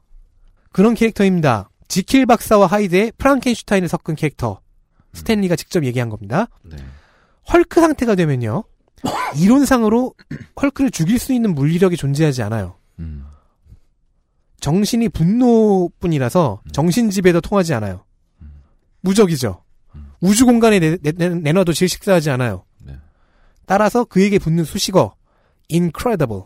그럼 그 분노하면 알아서 어떤 물질이든 가지고 호흡을 하게 돼 있다. 뭐 이런 건가요? 오랫동안 호흡하지 않아도 죽지 않는다. 아, 너무 빡쳐서 네. 숨을 안 쉬는 것이요. 근데 그거는 빡쳤을 때 아니라 깜놀했을 때. 근데 자기 화 못 이겨가지고 기절하는 사람들 있잖아요. 저는 가끔 이제 호흡이 멈춘다는 느낌을 언제 받았더라? 없어? 그 마지막으로 로또 4등 했을 때. 왜 멈췄어? 5번째 숫자가 앞자리가 다른 거야. 그때 잠깐 내가 호흡이 곤란하다는 것을 느꼈어. 이렇게 가빠지다가 잠시 멈춰요. 네. 아, 어제 트위터 보니까 김강진 형이 4등 당첨됐길래 부러웠어요. 네. 아, 뭘 부러워? 저러죠? 5만원 받잖아. 나중에 10만원어치 삽니다, 결과적으로. 아, 4등이면 5만원이에요? 5만원. 안 해봤어. 현재 영화에서 에이지 오브 울트론을 마지막으로 헐크는 잠시 안 나오고 있죠. 근데 이제 영화에서도 살짝 언급이 암시가 될랑말랑한 수준이었는데 원작에서는 세월이 지나면서 헐크와 배너가 같은 몸을 공유하는 두 개의 인격처럼 되어버려요. 이중인격. 그래서 헐크는 헐크 나름의 가치관과 인생을 만들어가고 브루스 배너는 브루스 배너 나름대로의 인격과 가치관과 인생을 만들어가는 그런 식입니다. 나중에는 헐크가 본체고 배너가 부수적인 인격처럼 되고. 이게 이제 80년대 TV 시리즈를 기억하시는 분들에게는 해당이 안 되는 설명이겠죠. 네. 네. 그리고 뭐 나중에는 헐크와 배너가 완전히 분리돼서 별도의 육체를 가진 인간으로 살기도 하고. 그건 어떻게 가능할까요? 그러게요. 자, 헐크의 영화가 후속작이 나올지는 현재 알 수가 없어요. 기획이 있는지 없는지도 모르겠습니다. 제작 권한이 마블과 디즈니에 있는데 배급권이 유니버설 픽처스에 있나 그래서 좀 관계가 복잡하긴 한데 어쨌든 계획은 발표되지 않았고요. 현재 2008년에 솔로 영화가 유일합니다. 이 얘기는 다시 말하면 흥행이 잘 안 됐다는 얘기 아닐까요? 네. 그렇게 잘 안 됐고요. 다만 언급도 잘 안 돼서 대신에 이제 원작과 연계되는 떡밥 외에 그 연기라든가 그 떡밥 이런 것 외에는 평이한 수준의 영화이기도 해서요. 완성도 자체도. 네. 뭐 2003년에 그 영화요? 2008년이요. 2003년에 영화. 2003년에 이안 감독의 헐크는 오락 영화가 아니에요. 예. 그렇게만 말씀드릴게요. 에릭 배너가 나온 굉장히 심오한 영화입니다. 철학적으로 깊게 읽을 수 있는 영화였어요. 그래서 그것과 정반대로 오락물을 만들어 보자라고 했는데 정작 에드워드 노튼 여기서 굉장한 수준의 내면 연기와 그런 것들을 해주면서 영화가 꽤 진지하고. 아, 예. 그럼 말씀해주신 그 이제 작품 얘기하신 거는 인크레더블 헐크. 네, 인크레더블 헐크입니다. 2008년의 솔로 영화 평작. 원작에서는 이 슈퍼스타들이 나왔는데 원작에서는 평작이라니. 현재 아마데우스 조라는 그 한국계 캐릭터가 헐크 아이덴티티를 이어받았고요. 뭐 얘기해드렸지만. 아마데우스 조는 헐크의 사이드킥으로 시작해 가장 성공한 아시아계 캐릭터죠. 아, 풍양조 씨. 네. 인지 알 수 없는. 헬렌 조 씨의 아드님. 네. 네. 영화에 나올지는 모르겠습니다. 넘어가서, 아이언맨, 헐크 두 영화가 어느 정도, 나름, 손해는 안 보고, 어느 정도 성공함으로 인해서, 만들어질 수 있었던 어벤져스 영화 얘기, 잠깐 해보겠습니다. 어벤져스. 톤로는 말이죠. 모르고 봐도 재밌어요. 어벤져스는. 아, 그렇죠. 어벤져스의 네. 1편은 특히 그랬습니다. 네. 자, 어벤져스는 설명드렸다시피 DC의 저스티스 리그를 모방해서 만들었던 영웅 집단입니다. 이후에는 뭐 마이티 어벤져스, 시크릿 어벤져스, 뉴 어벤져스 뭐 이런 식으로 바리에이션들이 등장하죠. 리더는 물론 보통 캡틴 아메리카인데 캡틴이 외치는 어벤져스 어셈블이라는 그 대사가 구호가 상징입니다. 영화 2편의 마지막에서 어벤져스 2 에이즈 오브 울트론의 마지막에서 네. 마지막 샷에서 캡틴이 어벤져스 하고서 그 다음에 어셈블을 외칠 것 같은데 딱 끝나죠. 이것은 팬들, 즉 어벤져스를 어느 정도 알고 있는 팬들에게 주는 일종의 서비스죠. 그 어셈블은 관객들이 외쳐라 뭐 이런 건가 봅니다. 아 세이 호군요. 네. 영화에서 이 어벤져스 어셈블이 언제 등장할지 그 기대하고 있긴 합니다. 아마도 어벤져스 1편은 영화사에 남지 않을까 싶어요. 여러 가지로 의미가 있으니까요. 근데 2편은 조금 애매합니다. 왜냐면 과거 영화들을 봐야 되는, 즉 과거 영화의 이전작들의 연장선상인 동시에 다음에 나올 앤트맨을 비롯한 그 이후에 페이즈 3 영화들과의 연계를 계속 염두에 두고 있었다는 게 눈에 보여요. 그래서 2편은 단독 영화로는 감상이 조금 힘들어요. 그런 단점이 있습니다. 그리고 3편은 이제 두 파트, 즉 두 개의 영화로 나뉘어서 2018년과 19년에 각각 개봉 예정입니다. 1편이 2012년작이잖아요. 네. 와, 15억 달러를 썼어요. 5년 전 물가인데도. 야. 제가 그 전에 알고 있었던 거는 그 전년도였을 거예요. 그 해리포터 시리즈의 죽음의 성물이었나. 그 영화가 한 13억쯤 쓴 걸로 알아요. 근데 그것만 해도 자신 있었을 거예요. 해리포터를 붙이고 나왔는데 돈을 안 쓰고 영화를 만들 생각하면 안 되잖아. 그죠. 그때쯤 되면. 근데 어벤져스 첫 번째 작품인데. 이거는 반쯤은 도박이었겠죠. 그렇죠. 그 도박에 엄청 많이 베팅한 거죠. 그리고 그게 성공했습니다. 훌륭한 그러네요. 영화가 나왔으니까. 네. 그리고 솔로 무비가 없는 두 개의 캐릭터를 여기서 설명드리겠습니다. 왜냐면 주로 어벤져스에서 가장 많은 비중을 받지 않았나 싶었거든요. 예. 블랙 위도우. 블랙 위도우. 1962년 스탠리 도니코와 돈핵. 본명은 나탈리아 알리아노브나 로마노바, 일명 나타샤 로마노프. 성에서 알 수 있듯이 로마노프 왕실의 자손일 가능성이 높습니다. 그거 무슨 뭐 우리가 전주희 씨 보고 다 그게 그렇지만 뭐 여기서는 그걸 의도하고 그렇다는 설정에 따라 존재하긴 해요. 네. 자, 제임스 본드와 마타 하리를 결합시켜서 만든 슈퍼 스파이 캐릭터죠. 소련의 레드룸이라는 프로그램에서 개조돼서 노화하지 않고 신체 능력이 강화된 그런 능력자입니다. 하지만 영화에선 이 설정이 없는 것으로 보여요. 왜 그렇게 생각하십니까? 늙나요? 영화 중간에? 아니, 그냥 영화에서는 레드룸이 등장하고 거기서 어떤 시술을 받았다고는 나오는데 그 결과 뭐 신체 능력이 조금 올라간 것 같긴 한데 뭐 대신 부작용으로 불임이 되었고 이런 얘기는 하죠.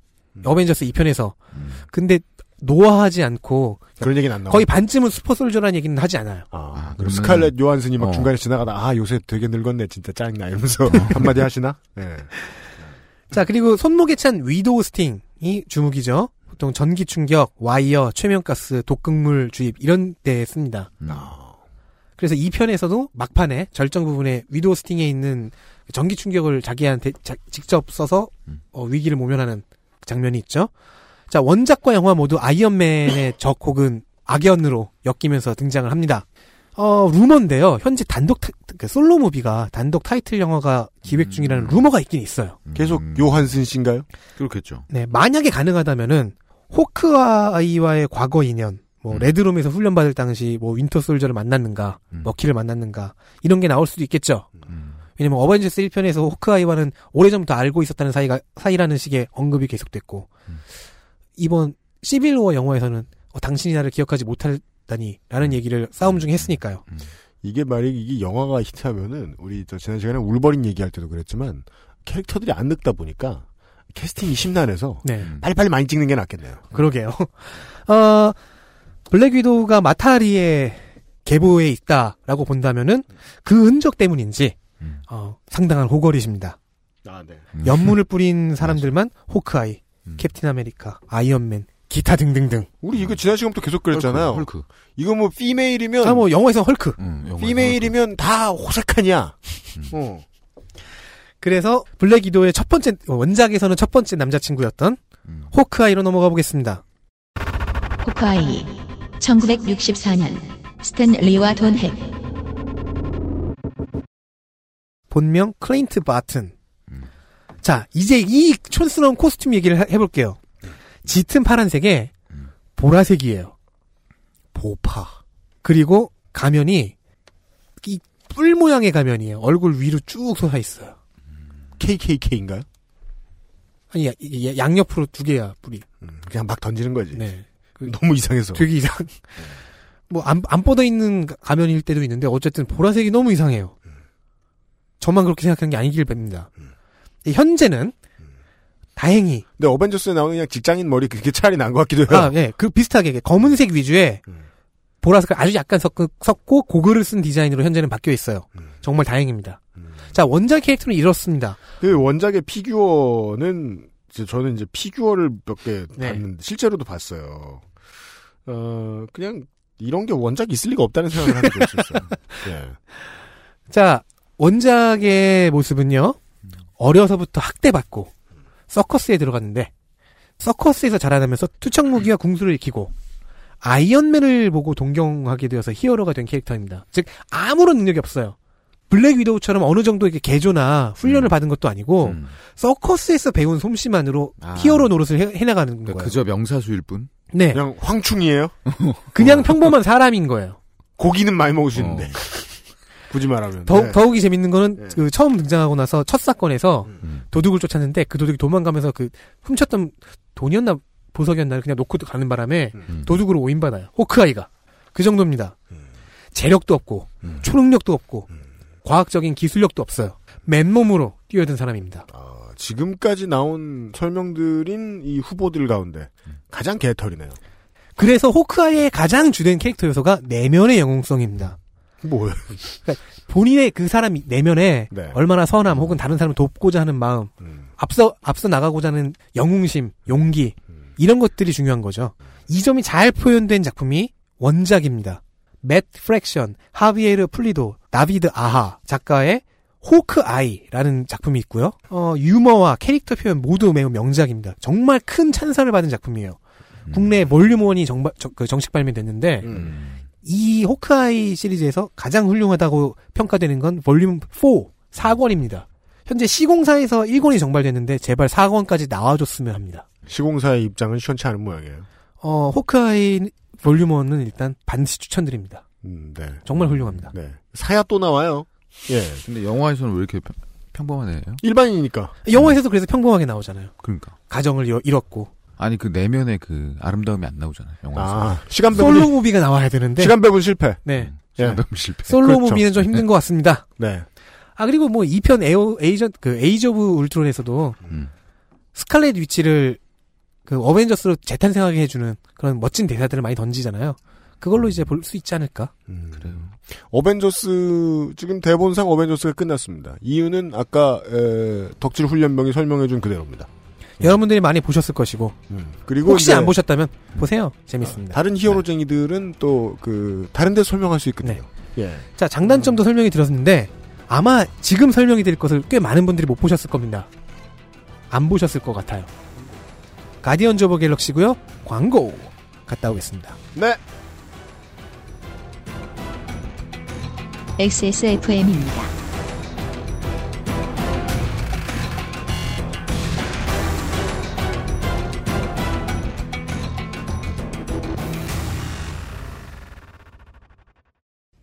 황야의 1위 스테픈 올프가 새로운 이름 대볼프로 여러분을 찾아갑니다. 가죽장인 황야의 1위의 꼼꼼함, 끝까지 책임지는 서비스는 그대로, 최고가의 프랑스 사냥 가죽으로 품질은 더 올라간 데볼프 제뉴인 레더. 지금까지도 앞으로는 더 나은 당신의 자부심입니다. 데볼프 제뉴인 레더. 낭만의 도시 프라하에서 온 특별한 화장품 목욕용품 퓨어체크. 마뉴팍투라의 수출용 제품을 합리적인 가격으로 국내에서도 만날 수 있습니다. 인터넷 검색창에 퓨어체크 또는 마뉴팍투라로 검색하세요. 거품, 향, 색깔 다들 뭘로 만들었길래 이렇게 진하고 많지? 저 화학 성분들 내 피부에 남는 건 아닐까? 시간만 많으면 코코넛 오일로 내가 샴푸를 만들겠지만 난 바쁘니까 피크린 약산성 헤어케어 시스템 빅 그린 설페이트 프리.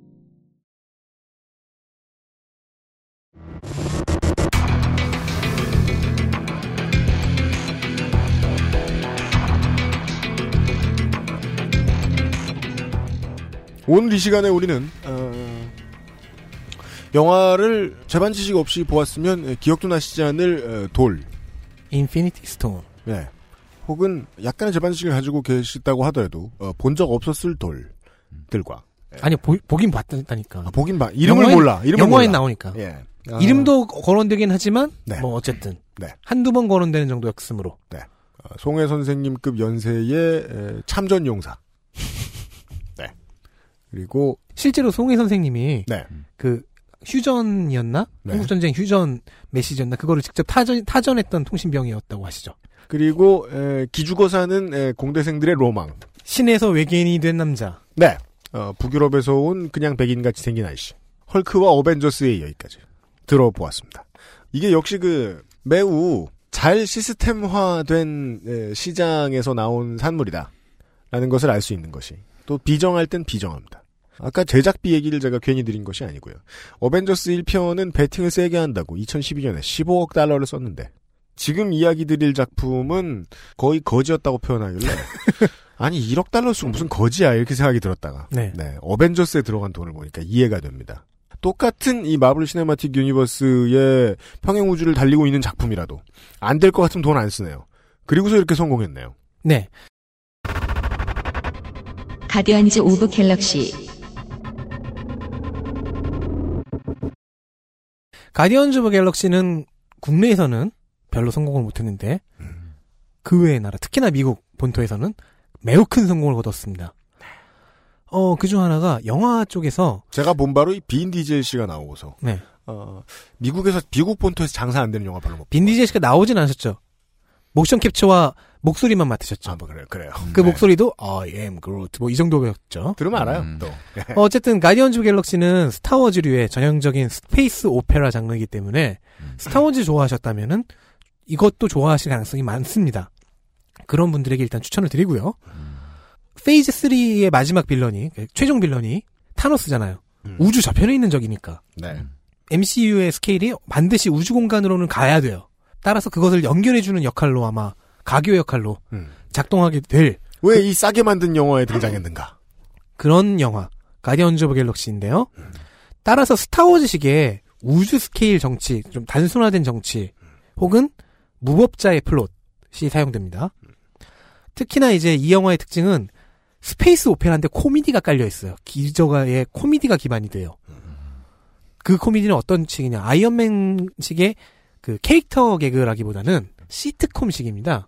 그렇죠. 캐릭터를 이용해서 상황을 비틀어버리는 그런 코미디가 극장 스케일로 구현되는데 여기에 더해서 적절한 CG와 세트로 구성된 배경, 캐릭터 이런 게 되게 매력적입니다. 도입부에 오버뷰에서 언급했듯이 빌런인 로난이 주장하는 논리가 IS와 비슷하다.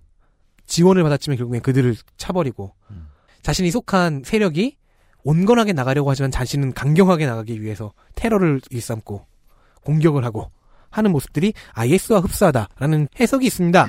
또한 영화 시리즈의 최종 빌런이 될 그 타노스가 여기서 처음으로 제대로 등장합니다. 일단 영화 자체는 크리 제국과 노바 연합의 냉전식 대립을 중심으로 해서 그런 우주 정치의 한가운데에 가디언즈 오브 갤럭시 멤버들과 로난이라는 빌런이 좌충우돌하는 네. 시트콤 코미디 겸 슈퍼히어로 영화인 겁니다. 네. 2편 영화는 2017년, 즉 내년 5월에 개봉 예정입니다. 네. 여기서도 걱정되는 것이 인물이 제일 잘 나오는 아까도 말씀하셨죠. 이 그루트는 그러니까 빈 디젤 씨는 네. 나오지 않죠 실제로. 모션 캡처만 이분은 맞고. 언제 나와도 상관없습니다. 네. 예. 근데 이 인물이 가장 중요한 드렉서 디스트로이어는 이것을 맡은 배우가 현재 지금 손녀가 무럭무럭 크고 있네요. 네. 나이가 정말 빨리 먹기 시작하는 때거든요, 이 배우가. 네. 오늘 내일 하시죠. 그렇습니다. 어머나. 이 말을 내일 다시 들으실 수 있습니다. 세상 모든 사람을 죽어가는 사람으로 취급하시는 분이죠. 자, 영화에서 가디언즈 오브 갤럭시를 구성하는. 아, 이 캐릭터들은 또 다른 영화에서 흔히 보기 힘드니까. 네. 다 등장하네요, 이 시간에. 5명입니다. 스타로드, 가모라, 로켓 라쿤, 그루트, 드렉스. 5명이고요. 2편에는 2명의 멤버가 더 충원이 된다고 하는데. 로켓 라쿤도 명으로 쳐주는군요. 네. 추가될 2명 중에 1명은 원작에서 이 가디언즈 오브 갤럭시 오픈 멤버였던 멘티스라고 하는데요. 네. 오늘 다루진 않겠습니다. 사막인가요? 비슷합니다. 아, 예. 스타로드부터 가보죠. 스타로드. 1976년. 스티브 잉글하드와 스티브 켄. 본명 피터 퀼. 자, 지구인인데요. 어릴 때 외계인에게 납치됩니다. 그래서 크리 제국과 노바 연맹이 서로 으르렁대는 우주에서 와일드키드, 즉 무법자로 자라는 겁니다. 초능력이 없고요. 오로지 장비와 재치로 상황을 넘깁니다. 양부 비슷한 케이스가 욘두라는 외계인이고요. 영화에서 보실 수 있을 겁니다. 따로 설명을 하지 않겠습니다. 자, 영화에서는 이 스타로드가 거의 모든 개그의 출발점입니다. 그렇게 무법자이긴 한데, 실력 있는 무법자이긴 한데 그렇게 유명하진 않아서 아, 난 스타로드라고 합니다. 스타 뭐요? 뭐 이런 식의 개그로가 네. 처음에 나오고요. 가장 호평을 받는 이 캐스팅은 아무래도 크리스 프레신 것 같더라고요. 네. 이 영화에서는. 그 크리스 프레스 얼굴을 주라기 월드에서 또 보실 수 있었죠. 네. 요즘은 워낙에 팔리는 영화에서 얼굴이 다 나오는 거예요. 마블이 발굴해서 그 크게 띄워놓은 3명의 크리스 중 1명이죠. 아, 그렇군요. 크리스 에반스, 크리스 햄스워스, 크리스 프렛. 아, 크리스 프렛이 가장 최신판이네요. 네. 자, 원작에서는 스타로드가 이제 등장하고 나서 기존에 존재하던 스페이스 오페라 계열 캐릭터들을 쭉 모아서 가디언즈 오브 갤럭시를 만들게 되는 중심 캐릭터로 작용을 합니다. 그리고 그런 캐릭터 중에 1명이 가모라입니다. 가모라. 1975년. 짐 스탈린. 가모라가 본명이고요. 초록색 피부의 외계인입니다. 네, 원래 그 색깔입니다. 여성이시고 자기 종족의 마지막 생존자입니다. 그 종족을 네. 멸망시킨 사람은 타노스. 그리고 타노스는 자기가 멸망시킨 종족의 마지막 생존자 가모라를 데리고 자기 양녀로 삼습니다. 아. 원수에게 길러졌군요. 네. 가모라 입장에서는 속이 터질 일이죠. 그 밑에서 잘 교육을 받아서 별명이 우주에서 가장 위험한 여자, 최고 수준의 암살자입니다. 즉 우주판 블랙 위도우죠. 영화에서는 이제 강력한 무력과 함께 스타로드가 이제 부리는 그 능청과 수작을 오히려 감당하지 못하는 양면적인 캐릭터, 다른 말로는 겜모에 이런 걸로 이제 웃음을 주는데, 원작의 가모라는 우주에서 가장 위험한 여자잖아요. 근데 이게 전투 능력만이 아니라 성적인 매력으로도 똑같은 거예요. 이제는 슬슬 의구심을 보내게 돼요. 이게 그 모든 피멜 캐릭터가 이 영웅 호걸인 데에는 뭔가 좋지 않은 이유가 있는 것 같다. 네, 그렇게 보여요.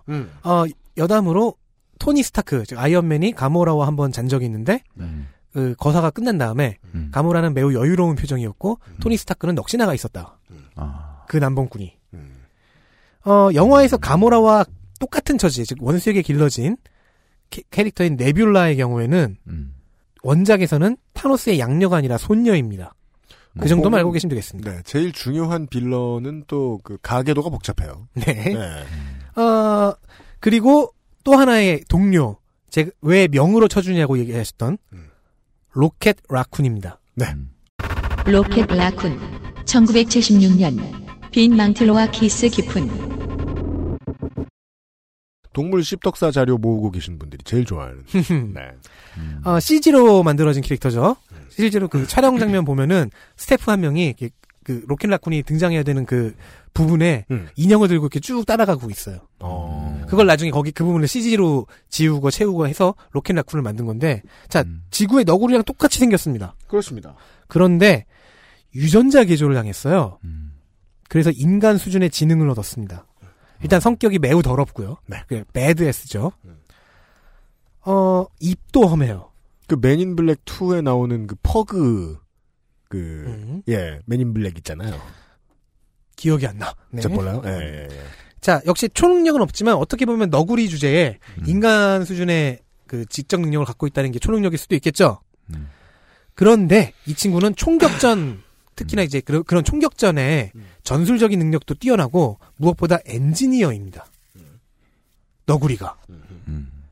그 지구의 기술보다 한참 앞선 물건들을 뚝딱뚝딱 다루다가 보니까 원작에서 이제 아이언맨이 우주로 와서 가디언즈 오브 갤럭시와 어울리게 됐어요. 근데 몇 광년 떨어진 이제 광년 단위로 떨어진 거리에서 실시간으로 그 교신이 가능한 교신기를 보고서 깜짝 놀라는 거예요. 아니 이거 어떻게 하는 거냐고. 그러자 로켓 라쿤이 좀 한심하다는 투로 자 이건 컵이야. 액체 같은 유체를 담을 수 있어. 라고 설명해주는 즉 놀리는 그런 장면이 있습니다. 영화에서는 풀 CG로 만들어졌는데 매우 귀엽습니다. 네. 그런데 쓰입니다. 네. 즉 귀여운 외모로 매드에스한 욕설을 마구 입에 담는 그런 캐릭터죠. CG로 만들어진 캐릭터가 하나 더 있습니다. 빈 디젤 씨가 모션 캡처와 목소리를 맡은 네. 그루트입니다. 그루트 1960년 스탠리 제커비와 디게이어스 뭔가 이렇게 그 트리 오브 라이프의 찌질이 버전처럼 생겼습니다. 움직이는 나무고요. 네. 매우 이 종족 자체가 매우 희귀하다고 합니다. 만화에서도 영화에서도. 로켓 라쿤의 친구고요. 문제는 이 친구가 할 수 있는 발음이 I am Groot 밖에 그렇죠. 없다는 겁니다. 빈 디젤은 날로 먹었죠. 그런데 그러니까 이게 어조가 다르고 빠르기가 다르는데 로켓 라쿤은 이걸 어떻게 알아먹어요. 따라서 이 호도르에 비해서도 매우 유창한 언어를 구사하는 상황이다. 호도르과인데 네. 때문에 이제 텔레파시를 구사하는 캐릭터들은 네. 상대방의 마음을 꿰뚫어 볼 수 있는 캐릭터들은 그루트와 대화가 가능하죠. 로켓 라쿤 그렇지 않은 캐릭터라면 로켓 라쿤 제외하고선 대화가 잘 안 됩니다. 마치 뽀로로는 크롱이 하는 말 알아듣듯이. 네. 네. 오, 훌륭한데요. 네. 초능력은 없지만 대신에 이 종족 자체의 스펙이 육체 스펙이 육체적 능력이 너무 높아요. 굉장히 높아요. 그래서 사실상 돌격대장 역할을 도맡아 합니다. 원래 목재는 좋죠. 그리고 더 훌륭한 게 뭐 타거나 부서지거나 해서 죽어도 묘목 정도로 즉 심어서 자라날 수 있는 정도가 되면은요. 접붙일 수 있다. 네. 네. 네. 다시 살아날 수 있어요. 분송. 네. 역시 아니, 분송이면 되게 작아지겠구나. 야, CG로 만든 액션 그리고 또 다른 종류의 귀여움을 담당하고 있습니다. 그렇습니다. 만화에서는 이 영화는 되게 그 실제로 보면 귀여움 투성이랄까. 네. 네. 그루트는 사실 원작에서 굉장히 심도 깊은 네. 생각을 한다. 네. 하지만 그 뭐 한 페이지짜리 깊은 그 사유를 해도 네. 그걸 표현하는 문장은 단 하나. I am Groot. 자 그리고 답답하겠네요. 드렉스. 본인 일명, 입장에서는. 그렇죠. 네. 드렉스 일명 드렉스 더 디스트로이어. 네. 드렉스 더 디스트로이어. 1973년 짐 스탈린. 2000년대에 레슬링 스타 2호로 헐리우드 진출에 성공을 하겠다고 자기가 떠들었는데 예. 이제서야 사실 그 의외입니다. 예, 그 뭐 이제 보는 사람들 입장에서 의외입니다. 데이빗 바우티스타는 이 드웨인 존슨하고는 좀 차원이 다른 연기력을 기대할 수 없는 드웨인 존슨 배우이기 때문에 더 락은 정말 훌륭한 배우였다는 것을 네. 데이빗 바우티스타는 좀 잘 얻어 걸렸다. 아직까지는 네. 그런 평이죠. 영화에서는 드렉스, 만화에서는 뒤에 있는 더 디스트로이어까지 치죠. 하지만 영화에서는 이 부분 이 이름이 빠져나간 것으로 보입니다. 자, 본명은 아서 더글라스. 그러니까 만화에서의 본명이요. 타노스에게 가족과 함께 몰살당해요. 그런데 이제 타노스에 대항하는 한 세력이 이 아서를 부활시키고 그래서 신적인 빌런인 거의 신적 등급인 타노스의 대항마로 만들어집니다. 네. 그에 상응하는 능력도 부여받아서 이 가디언즈 오브 갤럭시 멤버 중에서 가장 강해요. 근데 이제 이 캐릭터의 테마가 복수심이기 때문에 네. 복수심만 남았고요. 만약에 죽잖아요. 그러면은 더 큰 복수심과 더 강한 능력을 갖고 부활하는데 지능이 좀 낮아져요. 네. 즉 이 등가 교환이 되는 거죠. 네. 가급적 죽지 않는 것이 좋다. 네. 근데 영화에선 이 부활과 사실은 지구인이다라는 설정이 싹 사라지고요. 네. 별도의 외계인으로 설정이 됩니다. 대신에 복수심은 남죠. 타노스에게 가족을 잃었기 때문에 타노스 그리고 그 꼬봉인 로난에게 복수하겠다라는 그 복수심은 그대로 유지한 상태로 설정은 외계인으로 바뀌어 나옵니다. 초능력은 솔직함이죠. 그리고 능력이 엄청나게 많이 다운되죠. 원작에서는 타노스에게 대항할 수 있을 정도, 그의 대항마가 될 수 있을 정도의 능력을 갖고 있었으나 그 능력이 싹 사라지고 그냥 쌍무식한 근육쟁이로 바뀝니다. 네. 지금 매우 레어하게 이 지금 자료를 보고 있으면 드렉스가 만들어진 캐릭터가 만들어진 애가 73년인데 네. 그것보다 일찍 태어난 배우가 네, 캐릭터를 맡고 있습니다. 이 영화판의 드렉스는 뒤에 더 디스트로이어도 빠져있는 것 같고 별도의 종족으로 설정이 됐는데 주로 이런 개그를 쳐요. 종족 자체가 어법에 비유법이라는 게 없어요. 즉 문학이라는 게 없는 것 같아요. 그래서 다른 사람들이 비유법을 쓰면은 못 알아들어요.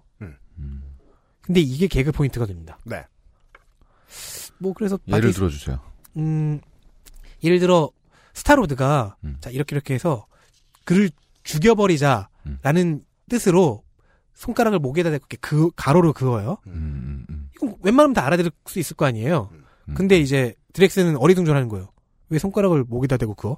난 걔를 죽일 건데. 네. 목이 가려운 거야. 그래서 스타로드가 설명을 해줘요. 당황하면서. 그래도 못 알아듣는 거예요. 따라서 좀 약간 저급한 매력의 캐릭터입니다. 네. 그렇습니다. 이 가디언즈 오브 갤럭시는 다시 한번 설명드리지만 이런 식의 캐릭터에서 발언하는 시트콤 코미디가 매우 잘 만들어져 있습니다. 유명상 PD님 추천드립니다. 네. 보고 싶네요. 다음 앤트맨으로 넘어가겠습니다. 네. 오늘의 마지막 주인공입니다. 페이즈 2까지 오늘 하기로 했으니까 앤트맨으로 끝내야죠. 네. 앤트맨 시리즈 핌입자라는 발견이 생겼습니다. 지구에서요. 근데 이 핌입자를 조합해내면은 적절한 공식에 의해 조합을 해내면 질량을 다른 차원으로 이전해서 신체의 크기를 줄일 수가 있어요. 여기에다가 이제 개미와 벌레들과 의사소통이 가능한 유사 텔레파시 기술이 네. 결합되면요. 예. 앤트맨이라는 히어로가 됩니다. 신체 크기를 줄이는 능력은 DC 코믹스의 아톰이라는 캐릭터가 있는데 그것과 유사하고요. 대신에 이제 앤트맨의 경우에는 작아지는 과정에서 질량을 잠시 다른 차원으로 옮기고 대신에 밀도는 그대로니까 작아졌을 때의 펀치가 클 때의 펀치 위력에 비해서 같거나 더 큰 거예요. 그리고 작아지는 원리를 역이용하고 단점을 보완하면 이제 커질 수도 있는 거죠. 이때는 자이언트맨이라고도 부르는데 주로 축소화, 능력을 이용해서 잠입, 보이지 않는 공격 등등으로 수행하는 것이 앤트맨이라는 기술계 히어로입니다. 총 3명의 앤트맨이 원작에 있고요. 현재 영화에는 2명이 들어와 있습니다. 근데 셋 모두 경력이 엉망이라는 공통점이 있습니다. 경력이 엉망이라고요? 인간성도 약간 엉망인 사람들이 있어요. 일단 영화를 얘기해보면요. 영화 앤트맨은 마블 시네마틱 유니버스의 숨은 보석? 그렇게 얘기할 수 있을 겁니다. 장르를 굳이 따지자면은 가벼운 과학기술, SF가 들어가니까 사이파이, 플러스 코미디. 가디언즈 오브 갤럭시는 시트콤 전개고요. 아이언맨은 캐릭터 개그였죠. 이 둘을 적정하게 섞어요. 그리고 약간 더 아이언맨 쪽으로 갑니다. 등장하는 캐릭터들이 자기 캐릭터에 의한 개그를 하는데 하나에 의존하지 않기 때문에 약간 시트콤 같기도 하고 하지만 여전히 캐릭터에 치중해 있으니까 아이언맨 같기도 하고 꽤 잘 조화가 되어 있는 훌륭한 코미디입니다. 그래서 진지한 쪽의 윈터 솔저와 함께 제가 볼 때는 시빌워 이전 작품들 중에서 질적인 면에서 상위가 아닌가 1, 2위를 다툴 수 있지 않는가 가디언즈 오브 갤럭시보다 더 추천드립니다. 물론 MCU 전체를 이해하고 싶다면 가디언즈 오브 갤럭시를 봐야 될 거예요. 네. 인피니티 스톤 얘기가 본격적으로 나오고 타노스도 본격적으로 나오니까. 하지만 마음 놓고 즐겁게 웃을 수 있는 편안한 코미디를 원하신다면 저는 앤트맨을 추천해드립니다. 벌레 공포증이 있으시다면 곤충 공포가 있다면 추천하지 않습니다. 원작과 영화에 있는 앤트맨 주인공들을 한번 보겠습니다. 네. 먼저 1대 행크 핌. 행크 핌. 첫 번째 앤트맨. 1962년. 스탠리, 레리 리버와 잭 커비. 원작 어벤져스에서는 오픈 멤버입니다. 근데 이 캐릭터의 특징은 불안정한 정신이에요. 열등감, 인정욕구 이런 게 너무 강해서 그것 때문에 울트론을 만들어버리는 사고를 칩니다. 이제 영화에서는 이제 울트론과 무관해졌고요. 그럼에도 불구하고 불안정함도 어느 정도 사라졌는데 꼬장꼬장한 꼰대 늙은이라는 그 형태로 어느 정도는 살아있는 것 같아요. 자, 2대 앤트맨을 훈련시키는 역할로 등장을 합니다. 네. 그리고 해당 영화의 빌런으로 등장하는 옐로 재킷이라는 이름이 옐로 재킷. 예, 원래는 행크 핌이 정신분열증이 심할 때 쓰던 이름이에요. 자, 이 꼬장꼬장한 행크 핌, 자기 기술을 혼자서만 독점하려고 하는 일견 나빠 보이는 이기적인 늙은이를 넘어서 2대 스콧 랭이라는 두 번째 앤트맨으로 이어집니다. 스콧 랭, 두 번째 앤트맨. 1962년 데이빗 미첼리니와 존관. 전기 기술자인데요. 즉 일종의 엔지니어인데 꽤 유능한 엔지니어고요. 문제는 이 사람이 도둑 출신이라는 겁니다. 도둑으로서도 꽤 솜씨가 좋아요. 영화에서는 내부 고발 도둑입니다. 즉 자기가 그러니까 자기가 네. 일하고 있던 회사에 비리를 까발리기 위해서 자신의 도둑 기술을 이용해서 다 까발리고 덤으로 CEO의 고급 스포츠카를 수영장에 쳐박고. 그러니까 내부 고발 도둑이라 그래가지고 무슨 도둑들 조직의 내부 고발자인 줄 알았잖아요. 미안합니다. 그거는 내부 고발 도둑이라고 표현하면 안 되죠. 아, 내부 고발을 도둑질로 네. 했다. 끈아풀. 심지어 이제 이 사람이 훌륭한 도둑인 게, 즉, 네. 솜씨 좋은 도둑인 게 2대 앤트맨이 되는 과정도 도둑질로 합니다. 원작에서는 이제 딸에게 병이 생겼고, 영화에서도 딸에게 뭐 좀 더, 딸과 좀 더 많은 시간을 보내고 싶어서 네. 이혼한 상태거든요. 그래서 어느 집을 터는데 그게 행크핌의 집이었고 턴 물건에 앤트맨 수트가 있는 거죠. 어쨌든 원작의 과정과 영화의 과정이 약간씩 다르지만 결과는 똑같습니다. 행크핌이 그를 인정하고 네. 2대 앤트맨으로 인정을 해주고 그와 함께 일하게 됩니다. 그에게 훈련을 받고요. 네.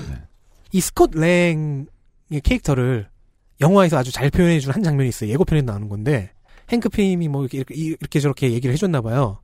이제 좀 정신 차리고 살아야지. 그래서 예 그래요. 뭐 몰래 숨어 들어가서 자물쇠 따고 훔쳐나오는 그런 삶은 포기해야죠.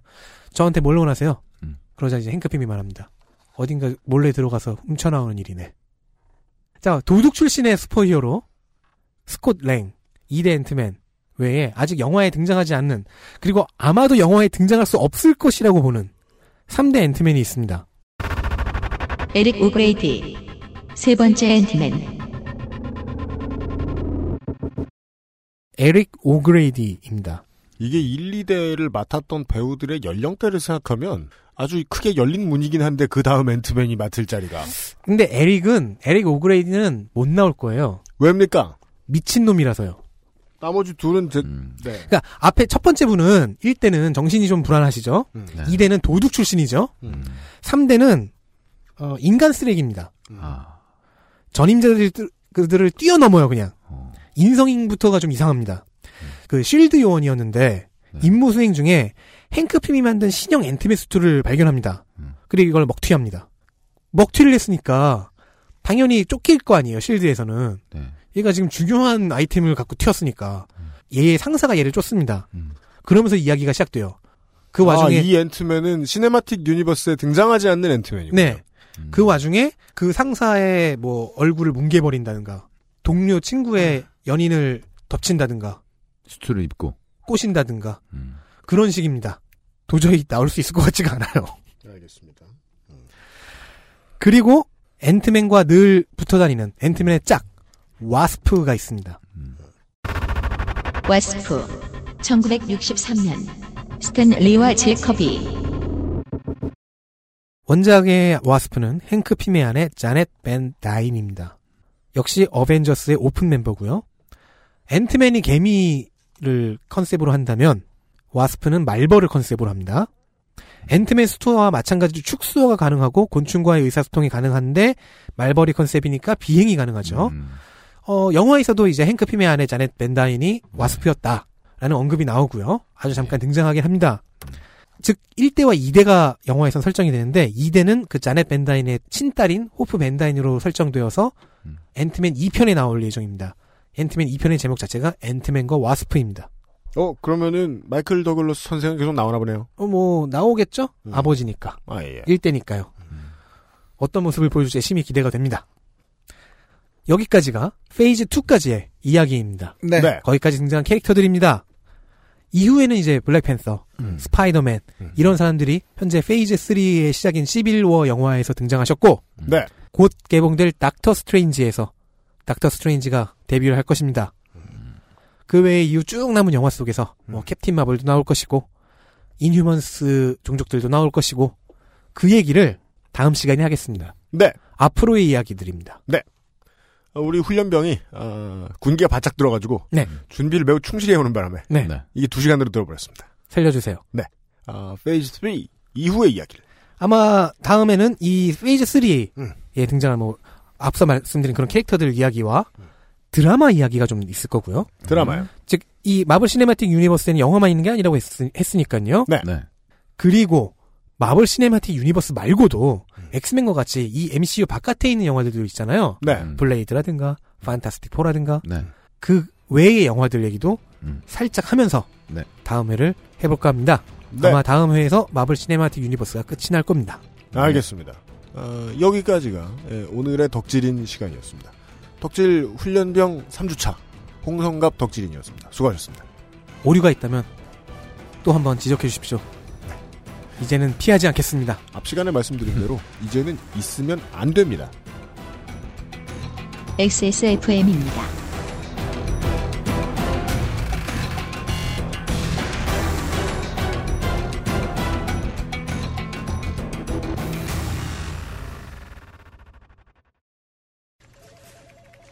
이대리 맨날 살 뺀다면서 점심에 웬 소세지야?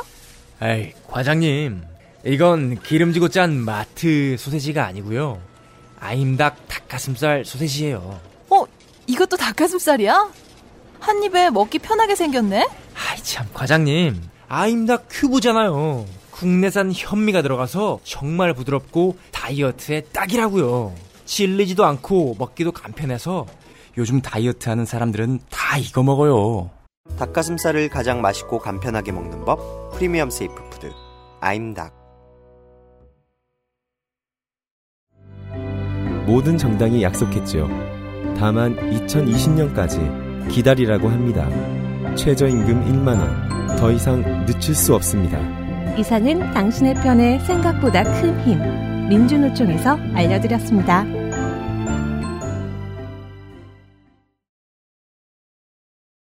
지금요. 물론 이 직업을 몇 년째 영위에 오면서 그런 생각은 합니다. 이 뉴스는 세상에 많이 퍼지면 퍼지는 대로 어떠한 영향력을 가지겠구나. 이 뉴스는 커지면 어떻게 되겠구나. 예. 결과적으로 이제 많이 알려지면 그것을 읽는 대중들이 아주 피로해지는 것. 을 제외하면 웬만하면 긍정적인 효과들을 다 가지고 오는 점이 있긴 있는 것 같아요.